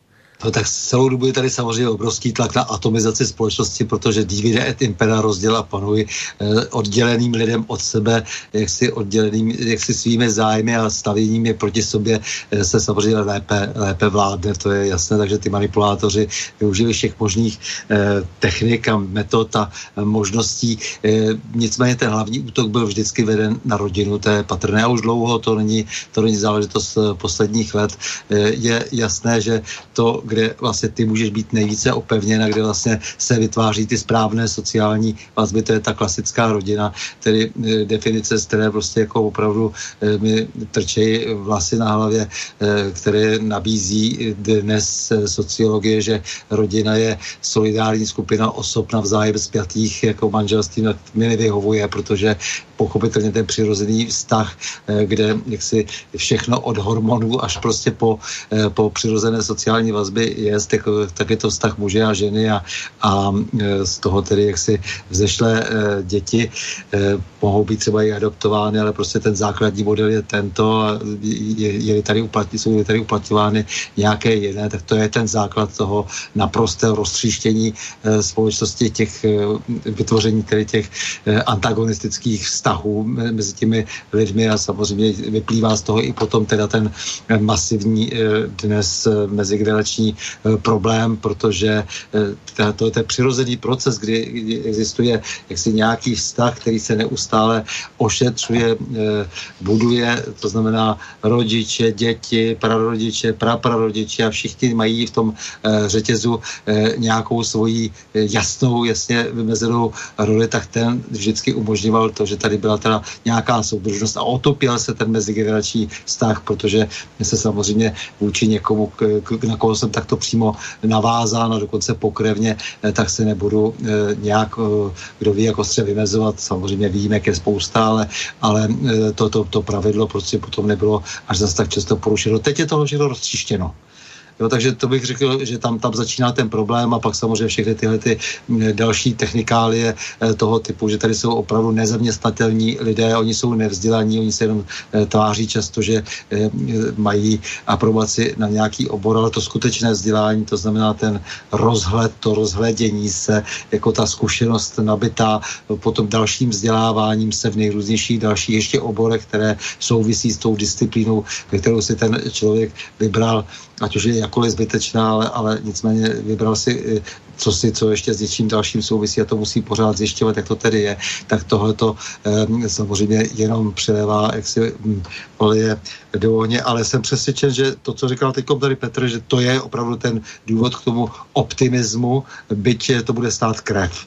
Eh, protože vidíme, co už se děje teď, ta snaha rychle ještě v poslední době eh, toho, co nejvíce eh, vytunelovat eh, v případě, že se tedy Evropská unie rozhodla, že půl 500 mm, miliard eur teď napumpuje zejména do privilegovaných států eurozóny a my to potom v nejrůznějších podobách eh, zaplatíme tady eh, touto nekvalifikovanou prací a tak dále, že jo, jak se daňovým systémem. Ehm, je to docela hezky, hezky vymyšlené a, a teď dokonce jako, jak si se na nás křičí, že eh, kvůli vám odpovědnosti budeme za to trpět. Eh, tím, že ti, kdo tedy jsou nejvíce nakažení, tak budou eh, privilegováni a my to budeme platit. Tak báječná situace, no tak to už jsou, to už jsou opravdu, eh, opravdu jenom tedy detaily, které prostě povedou potom k tomu velkému rozlomu té Evropské unie, to je myslím celkem jasné, ale právě potom, co, co s tím, jo, je jasné, že se budou muset zpátky upevňovat nějaké tradičnější osvědčené vazby a já doufám, doufám, že to v tom je tam naděje, že, že k tomu se znovu dostaneme, začneme vyprávět si více o tom, co je zbytečné, co je nadbytečné, co je nesmysl, úplný totální nesmysl a tudy, že už eh, nebude dál ten eh, vývoj od určitého okamžiku eh, pokračovat. Ale ten můj pesimismus je v tom, že nejprve musí nastat ten chaos a že to nebude dneska podívaná, protože si budou ty lidi asi dost ostře po krku.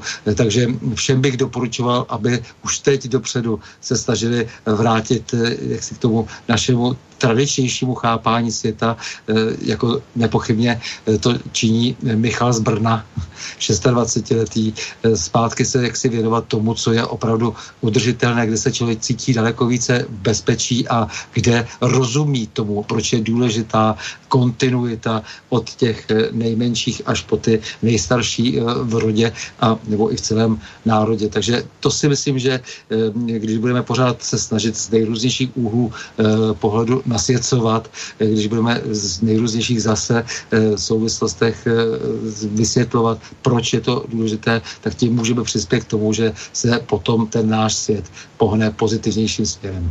No, Michal z Brna samozrejme nie je jediný, kto písal mail, ja sa o malú chvíľku už tým mailom dostanem a v podstate tú zvyšnú polhodinku doklepneme mailami poslucháčov, možno prípadne aj telefonátmi.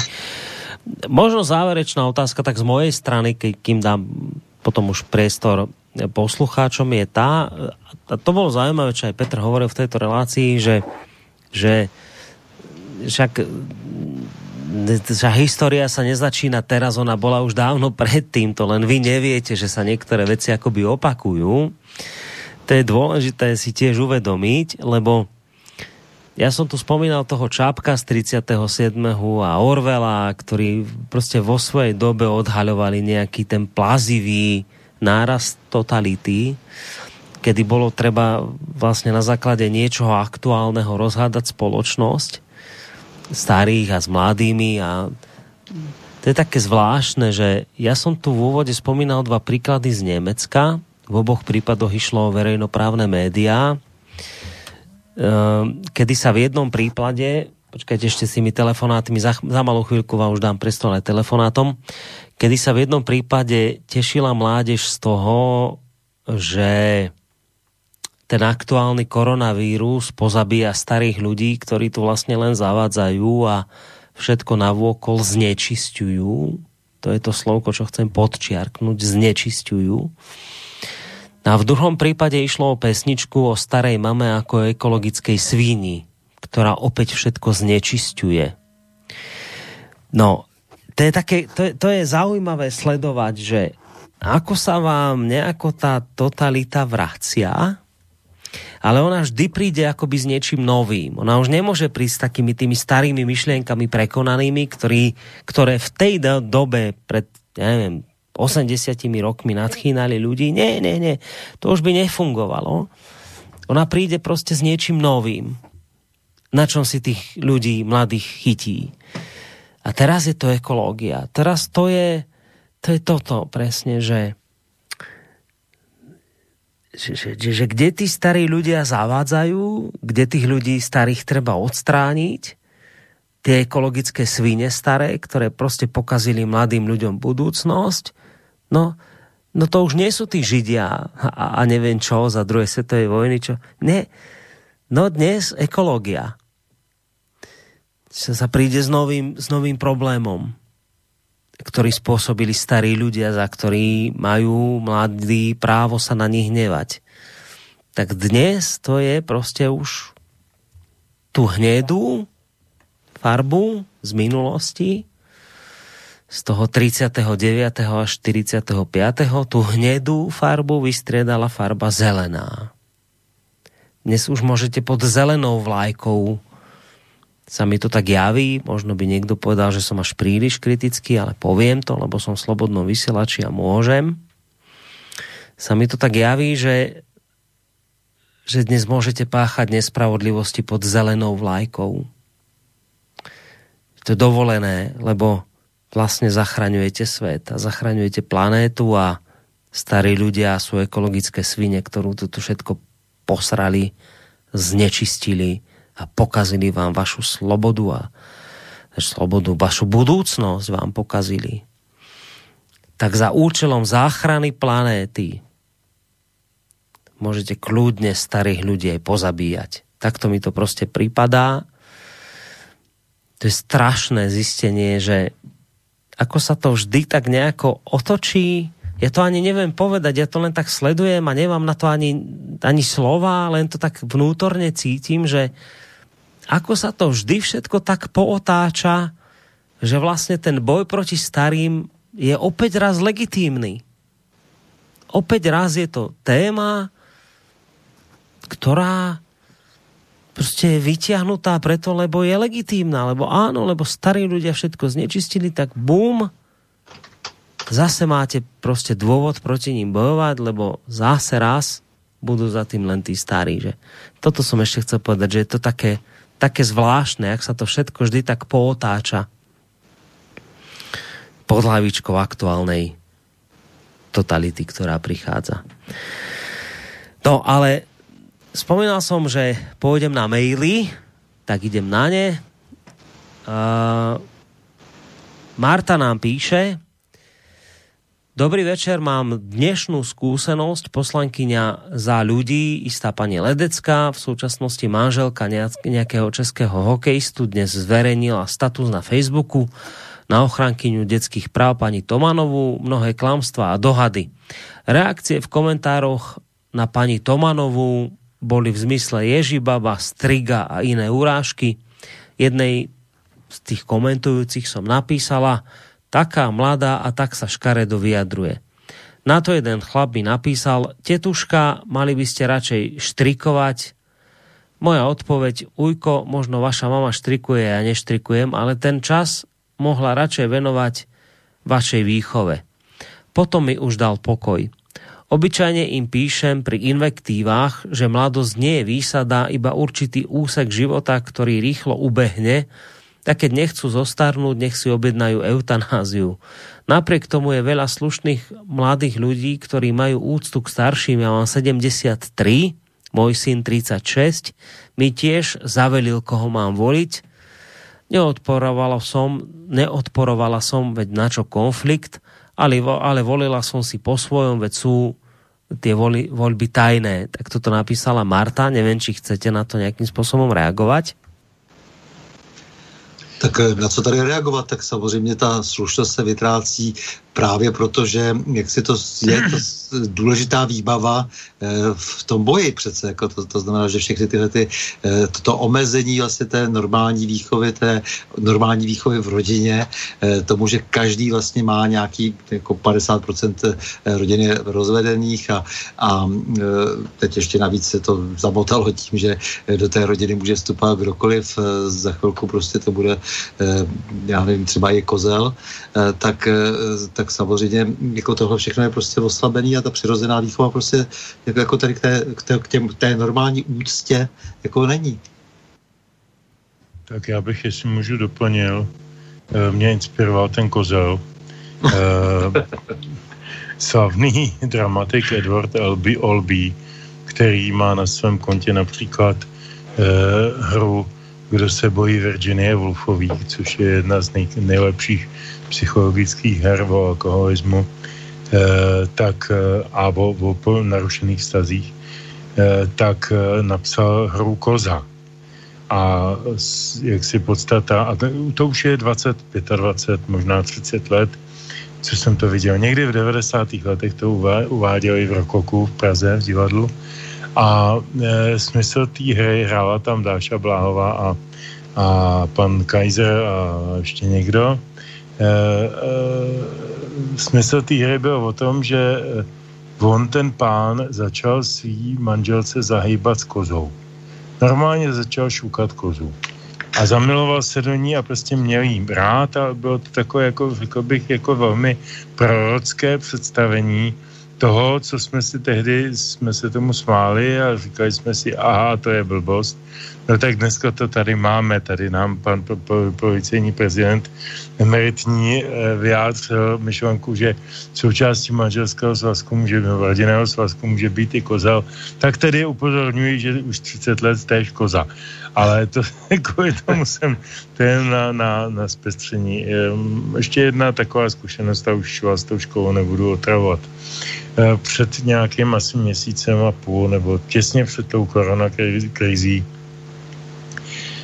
mi napsala eh, jedna sločna z Husické filozofické, z Husické fakulty teologické Univerzity Karlovy, že se dozvěděla od koho si, že se zajímám o problém ageismu a ne, diskriminace z hlediska věku na akademické půdě a popsala mi příběh dvou profesor, dvou učitelů, pedagogů, profesorky Hogenové a docenta Saka, kteří museli opustit Univerzitu Karlovu, protože se jim vzáli býtí starší. Eh, já jsem se s tou kolegyní sešel, byla velmi autentická a Eh, důvěryhodná, snesla všechny velice eh, podstatné autentické důkazy toho, co se tam děje za svinstvo. Já jsem kolem toho rozjel nějakou kampaň v médiích a tak dále, to, to nebudu, nebudu eh, šířit, to není podstatné, podstatné, proč to říkám. Já, ona tam byla ještě s jednou svojí kolegyní a těm holkám bylo tak jako 3 až 24. A já jsem si říkal, sakra, tady to někomu myslí. Tady někdo pochopil, o čem ten svět je a o čem by sakra, sakra opravdu být neměl. E, já jsem byl tak vděčný za to setkání. Dneska jsem za toho optimistu hod já, no.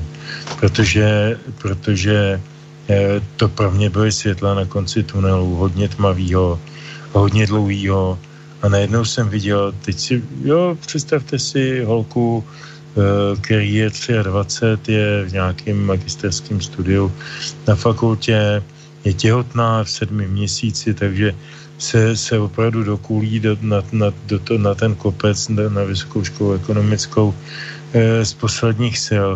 A pak si tam sedne a dělá advokátku paní profesorce, který je 70, které, ze kterou tam zametají jako s hadrem na podlahu. A ne proto, a teď pozor, to je důležitá, důležité sdělení, nejenom proto, že, jim je, že je 70 a tím pádem jim zabírá místo těm 30 letým docentíkům, který nic nedokázali, nikdy nic nenapsali, jenom akorát vstoupili do správných eh, kruhů, abych tak řekl, dneska už se neříká stran, ale kruhů, ale taky proto, že ona ví, o čem ten svět je a říká to těm studentům a to se nesmí. To je, to je, to je ten Sokrat, Sokrates a ta jeho činnost. Oni ho zabili ne proto, že by jim bral nějaké, nějaké statky nebo něco. On jim kazil mládež. Paní profesorka Augenová a další podobní eh, kazí mládež a to je špatně, protože my tu mládež potřebujeme pro náš revoluční boj.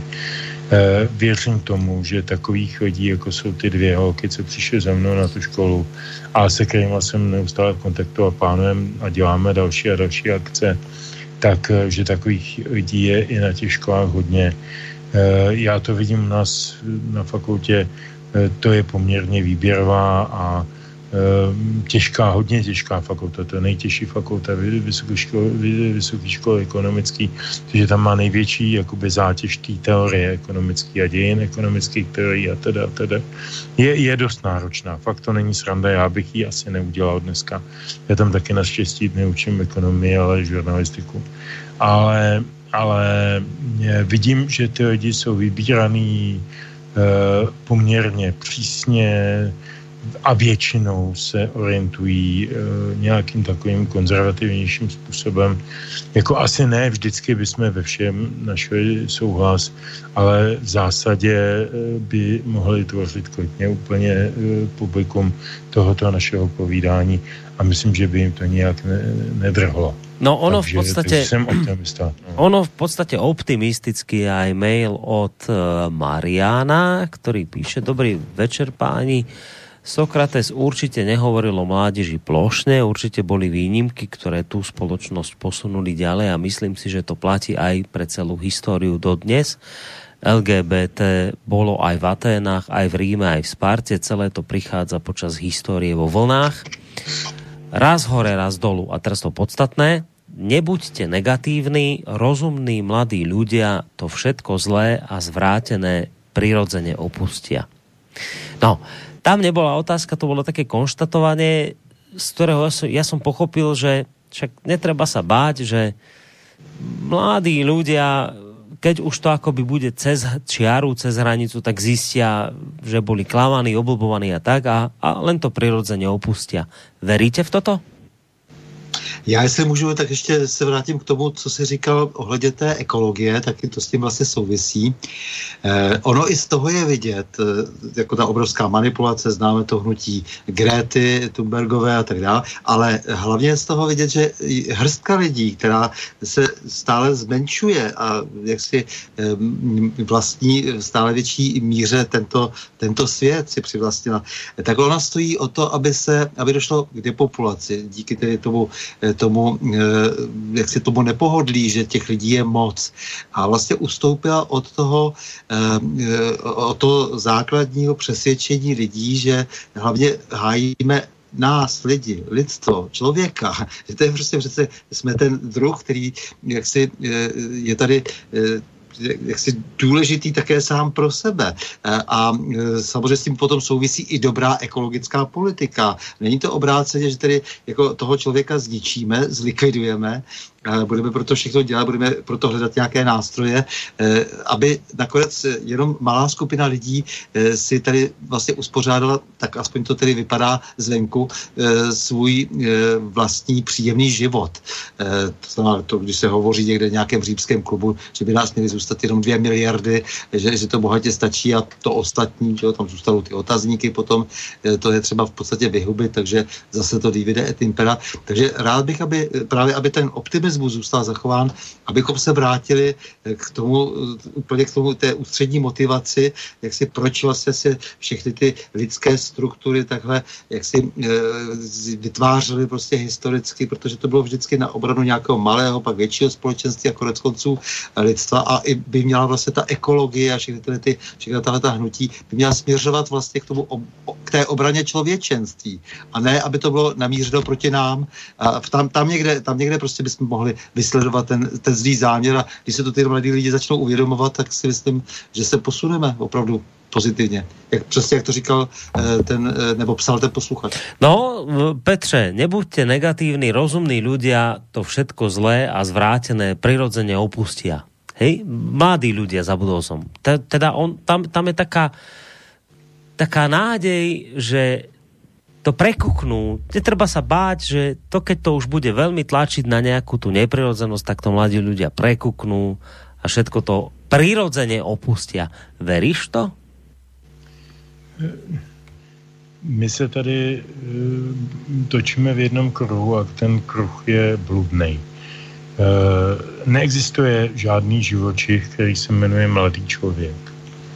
Existuje člověk, který prožil nějaký čas eh, v nějakých souvislostech, zase jsme u těch souvislostí, v nějakých konsekvencích, v nějakých eh, sociálních, demografických, vzdělanostních, nevím jakých danostech. A to, to, že je někdo mladý a je někomu 20, neznamená, že je to součást nějaké homogenní hmoty. Já si vzpomínám, když mi bylo 20, tak jsem už je po 20. dní, už to můžu říct, tak jsem strašlivě sral své spolužáky na fakultě, protože když si líčili své zážitky z posledního akčního filmu s nějakým americkým hercem a jaký to byl báječný, když tam jezdil rychle a, a odstřelili tam strašný spousty lidí a teklo tam hodně krve, tak jsem říkal, volové, a už jste viděli Sibiriádu? A teď jsem jim udělal přednášku o, o filmu e, e, Michalkova e, o, o vlastně erbovním filmu e, z celé ruské kinematografie a historie e, 20. století, a nebo o něčem jiném, jo. Ježíš Mariano, to jsem byl tedy fakt jako za velkého nepřítele. A musím říct, že teda z těch, já nevím, 20, 25 lidí, kteří v té místnosti v tu chvíli byli, jsem měl možná jednu, dvě posluchačky, eh, podotýkám posluchačky, protože ty holky byly otevřenější, ty kluci byly tupější a krom toho na ty holky jsem to víc hrál a ještě jsem jim k tomu hrál na kytaru. Ale to zase jiná píseň, ale, ale proč to říkám vlastně celou tu, tu historku? Protože my jsme taky nebyli žádná jedna generace jednolitá, že by jsme, jo, tam byli lidi, kteří chodili každou neděli na, na odpolední čaje trsat na holky z naší školky a, a, a Kristýnka iba spí a, a takovýhle krávoviny, který šli, myslím, že se tak jmenoval, že jo, od Nadě. E, Kristýnka iba spí, taková, taková ta sladkovolná píseň. No a, a, a, a to byly lidi, kteří měli podstatný zájem na tom, jaký si koupit mrkváče, což ty, Boris, netušíš, co je. To byly... Já tuším, co to je, to jsou nohavice.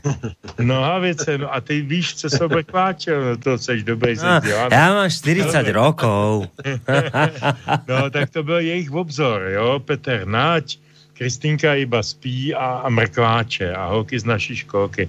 No a co si s nima budeš povídat o, o jak zpívá Nohavice v jedné písničce, všichni po mně chtějí jenom prachy nebo fotku, Nik, e, e, nikdo se mnou nechce e, si povídat e, o, o sonetech Karla Hinka Máchy a jakou si koupit nejlepší, nejlepší maringotku.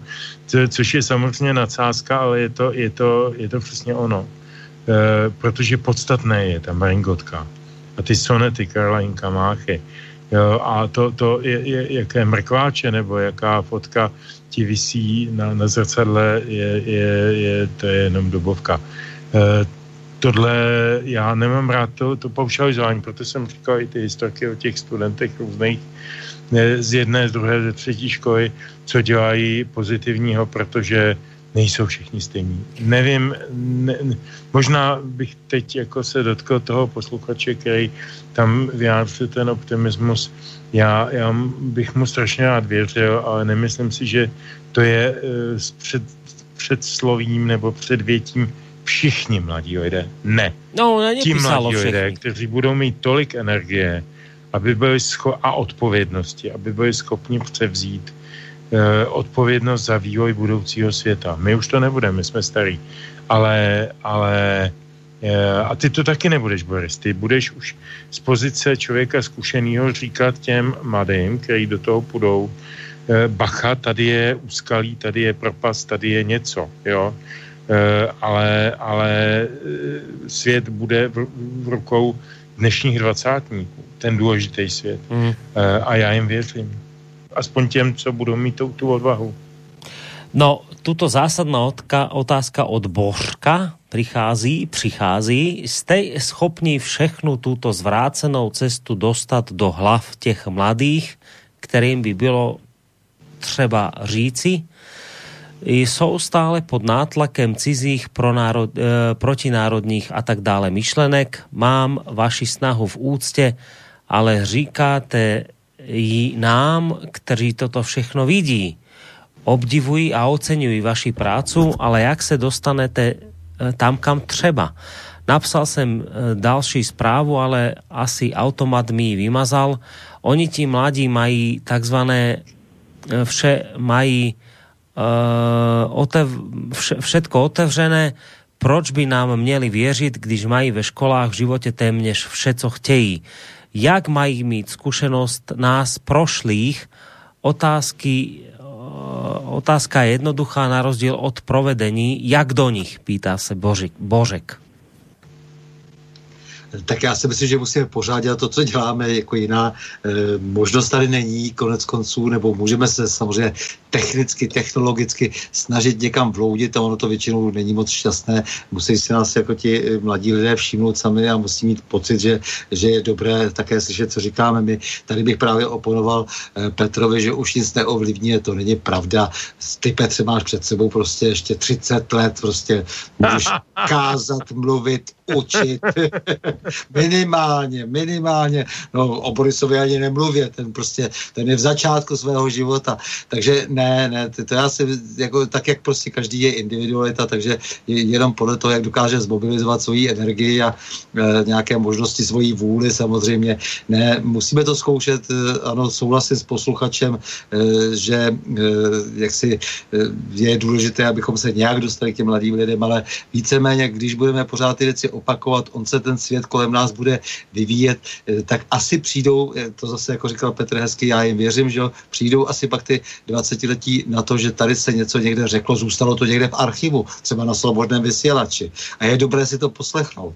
Může se to stát za pět, za deset let třeba. Takže já si myslím, že je třeba pořád pokračovat dál a že v tobě ta naděje. Já si myslím, že vůbec se musíme naučit právě uvažovat zase zpátky jako takovým tím způsobem, který není jenom krátkodyše mm-hmm. vlastně eh, tak, takový hmotarský, že jo? jenom ta snaha prostě na všem jenom něco vydělat. Ne, když se sází stromy, tak se sází... To je ono, se to jsem přesně myslel, ano, že se musíme... Už se nedožiješ, nedožiješ jejich dospělosti. Ano.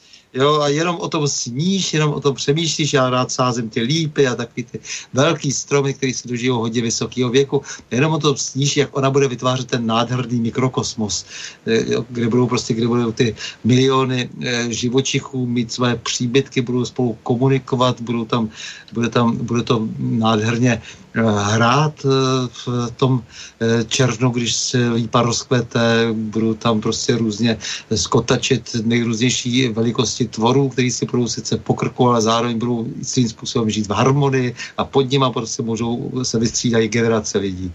Tak to, to si myslím, že takhle bychom to asi měli pojmout. No a nemyslet si, že si to užijeme hned v tomto životě, no a třeba budeme překvapeni, třeba jo. Ten, ten svět se vyvíjí teď velmi rychle, až příliš často. Ďalej tu máme mail od vláda. Tri body pre diskusiu. Treba povedať, že vlastne aj my, naša generácia, ja mám cez 60, sme produktom mladej revolty. Hlavne v 60 rokoch sme protestovali proti všetkému starému aj v rámci nového sveta komunizmu, ako aj na západe, ale aj na západe, tak prečo teda dnes nadávame? Ak sú deti výsledkom našej výchovy, tak nie sú naši mladí, tak povediac, vysvedčením, vysvedčením našej práce v oblasti výchovy? To je druhá otázka. A po tretie, nemyslím si, že dnešní mladí ľudia sa neuplatnia na trhu práce, lebo dnešný trh práce potrebuje stále viac a viac obmedzených blbcov a to aj vo vysokoprofesionálnych odboroch, ako je napríklad medicína. V tomto smere je tá dnešná hlúposť mládeže úpadku našej kultúry. Takže vlastne tie prvé dve veci, že poslucháč hovorí o tom, že aj my, naša generácia, sme produktom mladej revolty, tak prečo vlastne dnes nadávame? A druhá odrážka, alebo taká druhá otázka, ak sú deti výsledkom našej výchovy, tak nie sú naši mladí, tak povediať, s vysvedčením našej práce v oblasti výchovy? Bych si možná vzal spíš tu první, eh, k té druhé možná půl věty taky, ale to nevím. Eh, já jsem ročník 62. Minulý týden mi bylo 58. Uh, eh, a... Všechno nejlepší, Petře. Děkuji moc, děkuji. Uh, tak. Proto jsem to neříkal, ale děkuji samozřejmě. No tak jako, bychom zapomněli, že jo? No. Ne, no tak pohodě. Uh, prožil jsem mládí uh, ve východních Čechách na malém městě. To malé město mělo nějakých 80 tisíc Eh, obyvatel a každý každého znal. Eh, když tam eh, našinec byl v 17 letech z vlasy pod lopatky, chodil po nocích s kytarou po hlavní, po hlavní třídě a s hordou sobě podobných individuí pořvával bratříčku Zavírej vrátka nebo Eh, pasážovou revoltu od Karla Kryla, tak eh, to znamenalo samozřejmě vysokou míru neodpovědnosti, ale taky vysokou míru uvědomělosti. My jsme dobře věděli, proč tam jdem, provokujeme.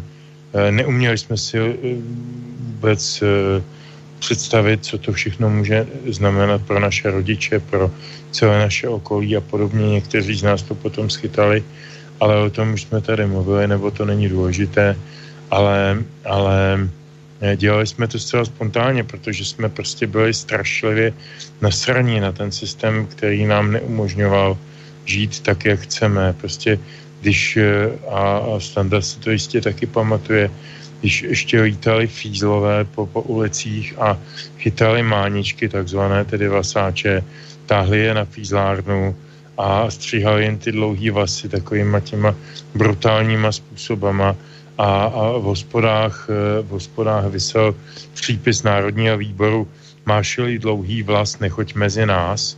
E, to byly samozřejmě zástupní symboly, ale v nás to probouzelo určitý pocit ne, e, jaksi usazování své identity. Já jsem prostě svůj, já, já chodím na tyhle filmy, čtu tuhle literaturu, zpívám tyhle písničky a, a, a vyznávám tuhle kulturu.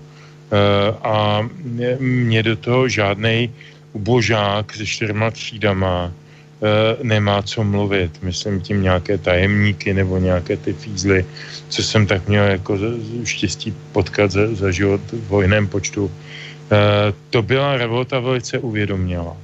Eh, myslím, já nevím, jako neznám nikoho, kdo se účastnil revolt eh, v, v Nanterre nebo, nebo, nebo, nebo na Sorboně nebo v Německu nebo na těch amerických univerzitách.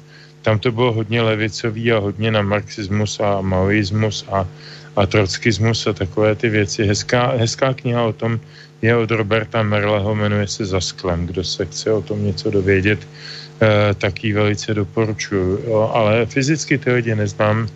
Sleduju dneska, jak sedí v Europarlamentu Daniel Cohn-Bendit a Joška Fischer a podobný eh, exponáty eh, z těch tehdy pouličních bitev, těch, těch levicových bojůvek v 68. v Německu nebo ve Francii. A, teď tam přijímají ty ultraortodoxně neobolševický, eh, v podstatě stalinský eh, direktivy, který nás zbavují všech svobod, tak tyhle ty dementi, který eh, tehdy házeli dlažebníma kostkama a molotovými koktejlama po policajtech někde v Paříži, tak nás dneska budou poučovat o tom, jak se máme chovat, aby jsme byli dostatečně evropští. To, to opravdu je o něčem jiném. My jsme tehdy úplně spontánně a na tom malém městě to bylo o to nebezpečnější, protože vás každý znal.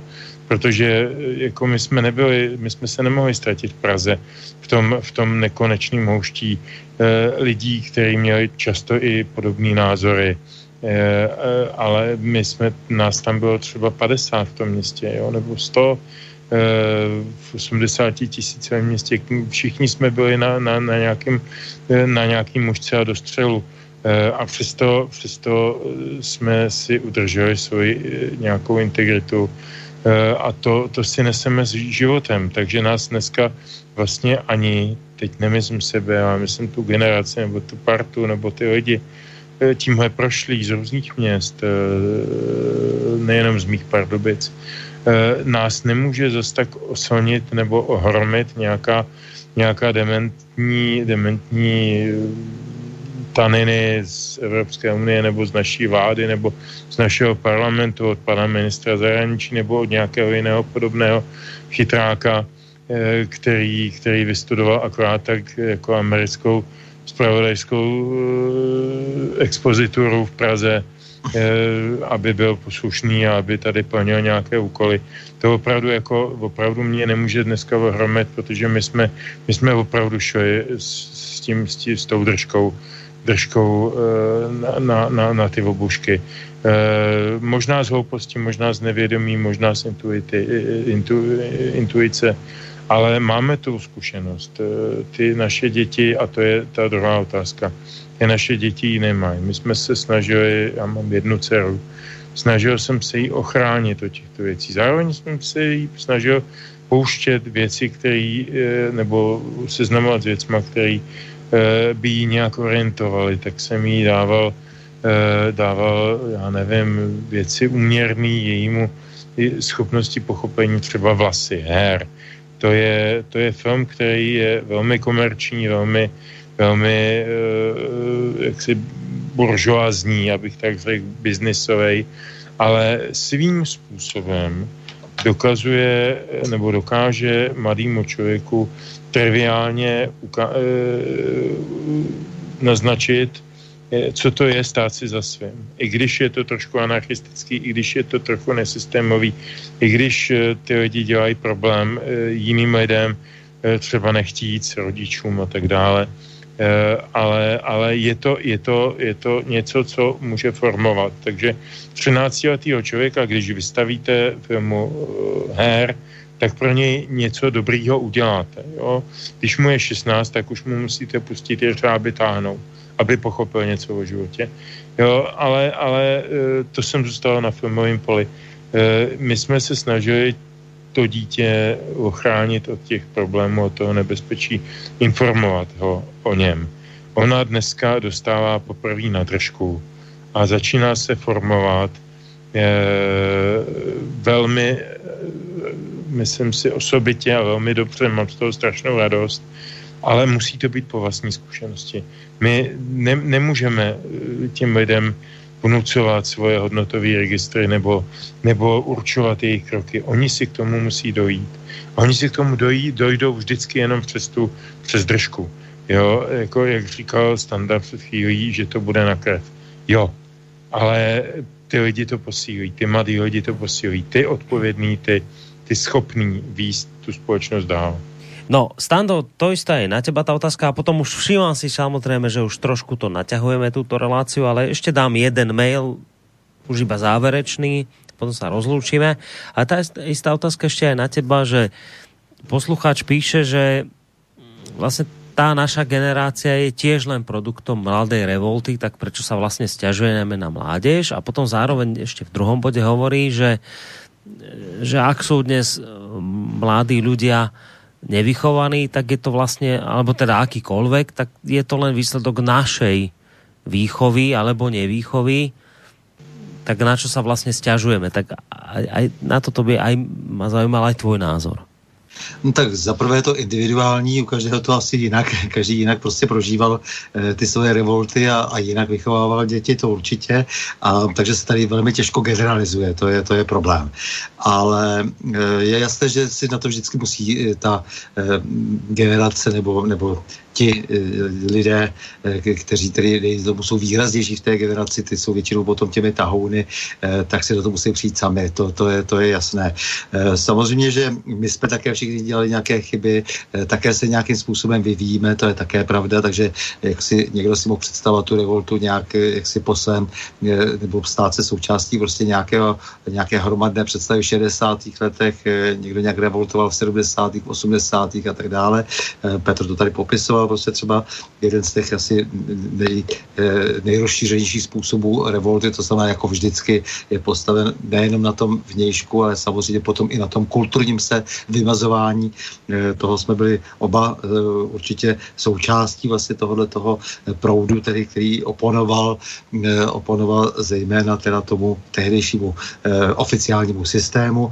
To ano, ale samozřejmě pořád se všichni vyvíjíme na spoustu chyb, také přicházíme, názory se nám také změnili, myslím, že všem, i v průběhu těch minimálně třeba uplynulých 30 let, také po té, co, jak se tady byla ta naděje, že všechno bude teď nádherné a se stoupí ráj na zemi a ukázalo se, že je to úplně jinak a dnes jak si, nebo postupně jsme zjišťovali, že ta manipulace a to, co vlastně zajišťuje někdo jiný, tedy nejenom my, jak, jak říkal posluchač, tedy psal posluchač, že tedy je to naše vina, zdali zdaleka nejenom eh, také tady ten silný velký tlak a to je to, o čem jsme se dnes bavili. Bavili jsme se o tom, že z vnějšku přichází ten velký tlak, který vlastně jako, jako rakovina eh, vlastně prožírá eh, ten, ten náš tradiční svět a samozřejmě u každého jako je to jinak, ale každý prostě v jiný okamžik, tedy dejme tomu minimálně z toho okruhu lidí, kteří poslouchají slobodný vysílač, vysílač nějakým způsobem prozřel, jak si našel nějaké systémové chyby, objevil sobě důvod, proč ještě uvažovat jinak, než třeba uvažovat před 10, 15, 30 lety. No a dám teraz posledný mail a, a o, zároveň sa ospravedlňujem poslucháčom, ktorých maily už neprečítam, ale už sme značne za klasickým časom tejto relácie, takže hádam to pochopia.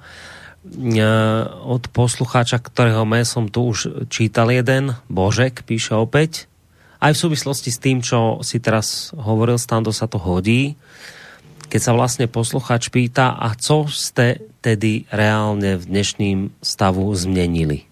Vidíte své výsledky? Nechci to, ale kdyby SV skončil, nevěřím, že někdy v budoucnu bude studnou. Sedával jsem v Korzu na konci 70. let. Píše Božek. Je to také jemně pesimistické, ale neznamená, že nie realistické.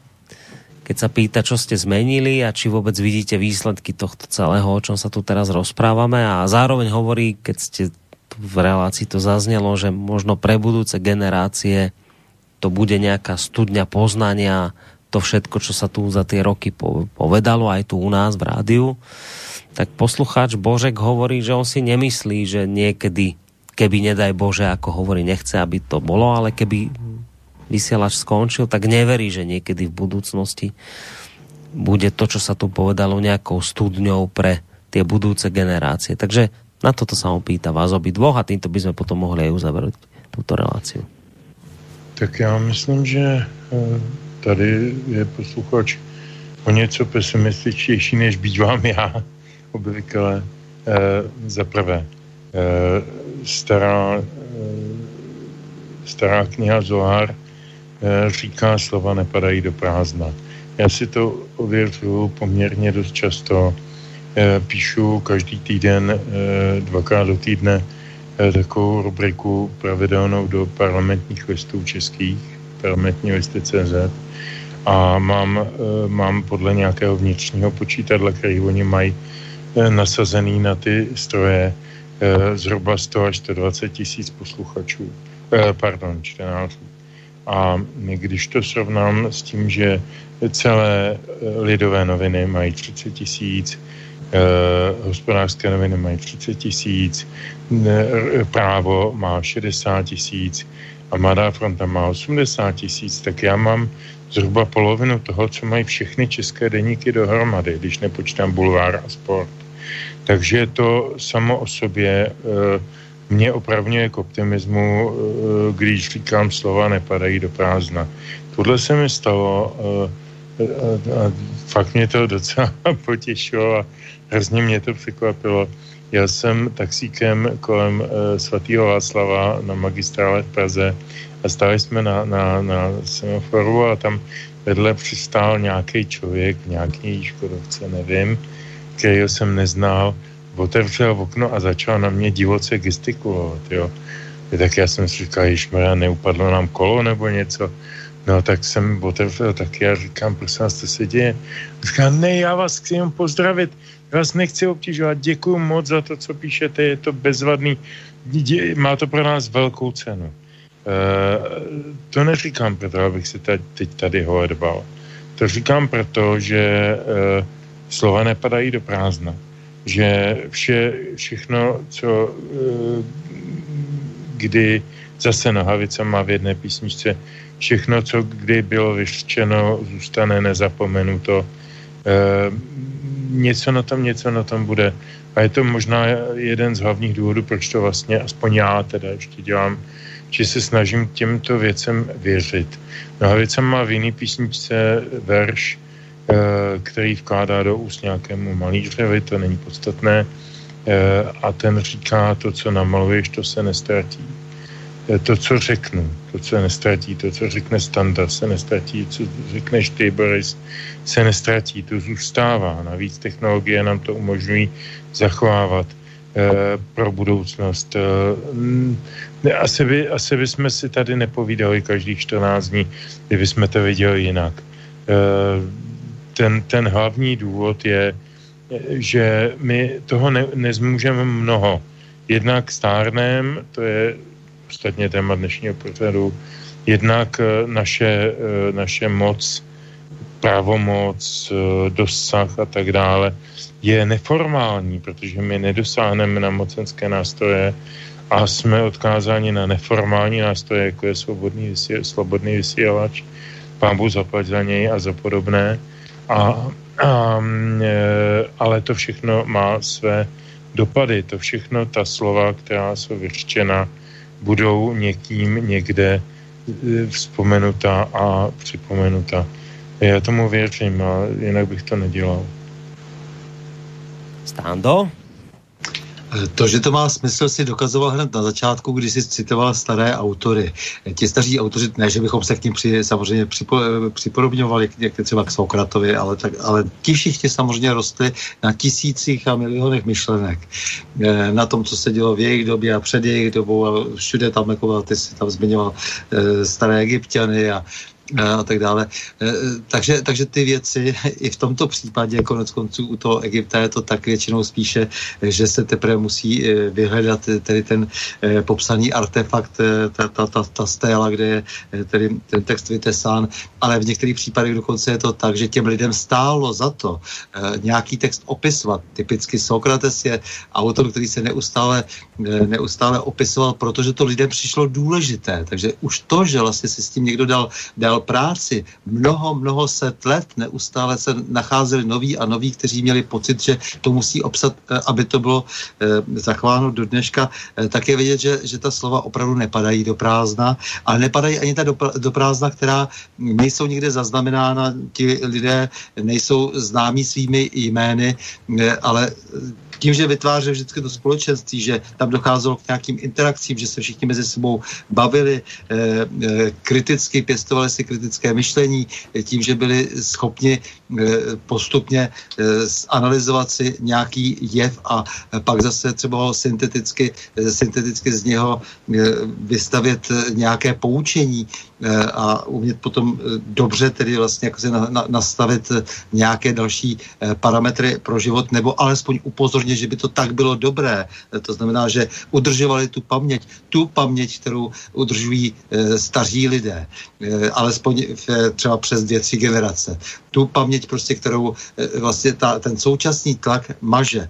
No takže musíme hovořit o tom, že je důležité, aby se ta paměť nemazala, že je důležité, e, aby tady existovala mezigenerační e, spíše kontinuita než jenom rivalita, byť bez té rivality to e, nikdy e, nebude. A hlavně, že je třeba se postavit těm, který, kteří opravdu se zlými úmysly pracují systematicky na atomizaci společnosti, systematicky pracují, pracují na tom, aby ta společnost vlastně mezi, sebou nenašla převažující věci, které ty lidi spojují.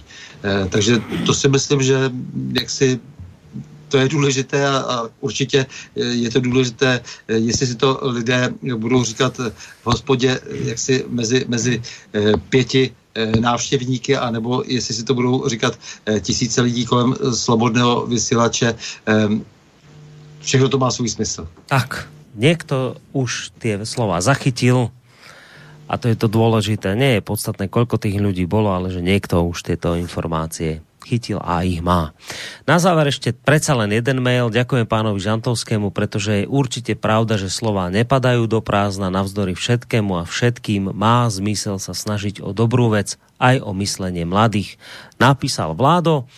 Týmto mailom sa definitívne lúčime a ďakujem zároveň obidvom pánom, e, že sme to takto potiahli ešte zhruba o necelú pol hodinku dlhšie, ako bolo pôvodne plánované. Teda ďakujem ti veľmi pekne, Stando, e, za dnešnú reláciu, za tie informácie, ktoré, s ktorými si sa podelil s našimi poslucháčmi. Stanislav Novotný, bývalý policajný prezident, toho času prezident Asociácie nezávislých médií, ktorého budete o, o, u nás opäť počuť na budúci týždeň v pondelok.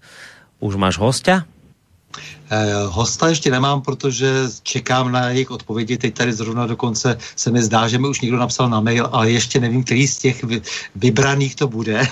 takže, takže nemám ještě hosta, to se ještě musí během dvou dnů utřást. No, no tak, a budeme ještě bude... v nápětí, bude to ještě nervák. Budete překvapeni, možná. No. takže naslyšenou a dobrou noc. Děkujeme pěkně, posluchači. Tak, to bol Stanislav Novotný, maj sa pekne do počutia. No a Petr Žantovský, mediálny analytik, vysokoškolský pedagog, publicista, tomu tiež ďakujeme a ešte popri rozlúčení ho poprosím o záverečnou pesničku. Ještě předtím řekl jednu věc. Já si strašně vážím toho, že nám lidi během toho vysílání píšou, telefonujou, mailujou a prosím tebe, Boris, Eh, už jsme to taky v minulosti kolikrát dělali. Pokud nedojde na odpovědi na nějaké důležité maily, zajímavé, věcné a tak dále, eh, tak to může škodně, aspoň za mě mluvím, eh, přeposílat, pokud se to mě týče, nebo mých nějakých odpovědí, tak já jsem samozřejmě velice ochoten a připraven každému odpovědět speciálním mailem. Nemám s tím žádný problém a já myslím, že standa asi taky ne. Takže pokud se na někoho nedostalo, tak eh, prosím eh, se na nás nezlobte, je to opravdu věc toho, že my ten eh, pořád vlastně šineme tak jako, nechci říct improvizovaně, Boris to má skvěle připravené, ale, ale někdy hold se ten vývoj vede trošku, trošku širšíma cestama a na vaše maily se nedostane, takže pošlete nám je, respektive poprosím Borise, aby poslal to, co je standovou, standovi, to, co je moje mě a já tak jako kdykoliv v minulosti na to rád odpovím. Tak to je jedna věc. Co se týče, eh, co se týče rozloučení, tak samozřejmě eh, Boris, bye bye, eh, do svidání. Abych byl takový komplexní, Stando, s tebou se snad ani neloučím, protože my už jsme tak jako srostlí do, do nějaké Přes... jedné bytosti, že už to snad ani nemá smysl. ne, ne, co... Okamžitě bude určitě bacha, nějaká bacha, aby, aby to někdo aby to někdo špatně nepochopil, jsme oba eh, vyhrazeně heterosexuální, jo? Není, to, není v tom nic, nic odprahového. Ne, bez srandy, děkuji moc za vše eh, našim posluchačům, posluchačkám a těším se moc ze 14 dní naslyšenou. A poslední písničku jsem vybral v podstatě na schvál, aby byla trošku i navzdory tomu, jak to téma je smutný, téma stáří a ageismus a, a diskriminace a tak dále, tak aby byla aspoň trošinku veselá nakonec. A ještě je na ní veselé to, a to jsem ti, Boris, zapomněl říct, že obdivuju, jak vyslovuješ písmeno R Vyslovuješ ho mnohem lépe než já Čech. Ano. Eh, dáváš si na to pozor. A teď jak ten pan Boršek, nebo jak se jmenoval, tam měl mnoho ř v těch no. tak to, to se ti povedlo úžasně. No a tak já jsem vybral, aniž bych to tušil, že to bude tahle souvislost, písničku, kterou zpívá Petr Lipa, slovenský jazzový zpěvák, který já mám moc rád a obdivuju ho. Eh, a ta píseň spí, je zpívaná česky a jmenuje se píseň Blues o stář. Blues o stář, dobrou noc.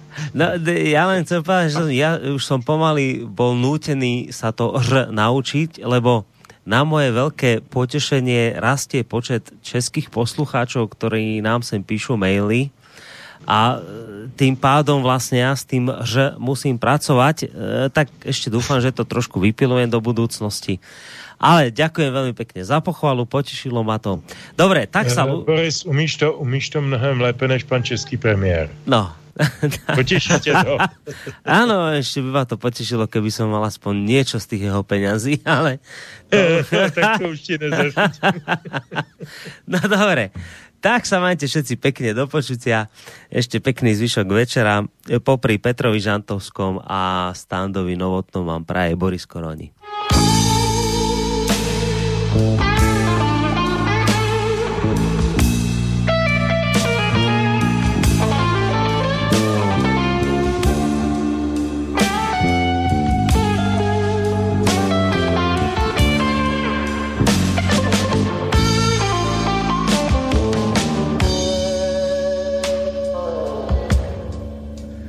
Jedenáctýho září.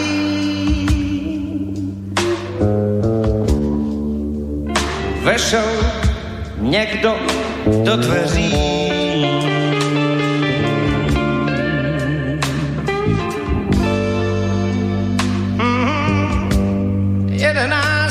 Září.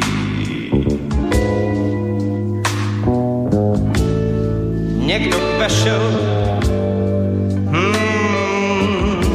dveří.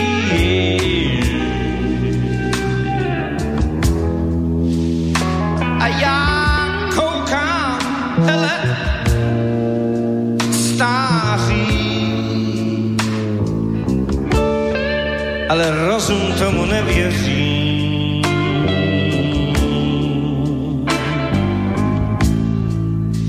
Oh.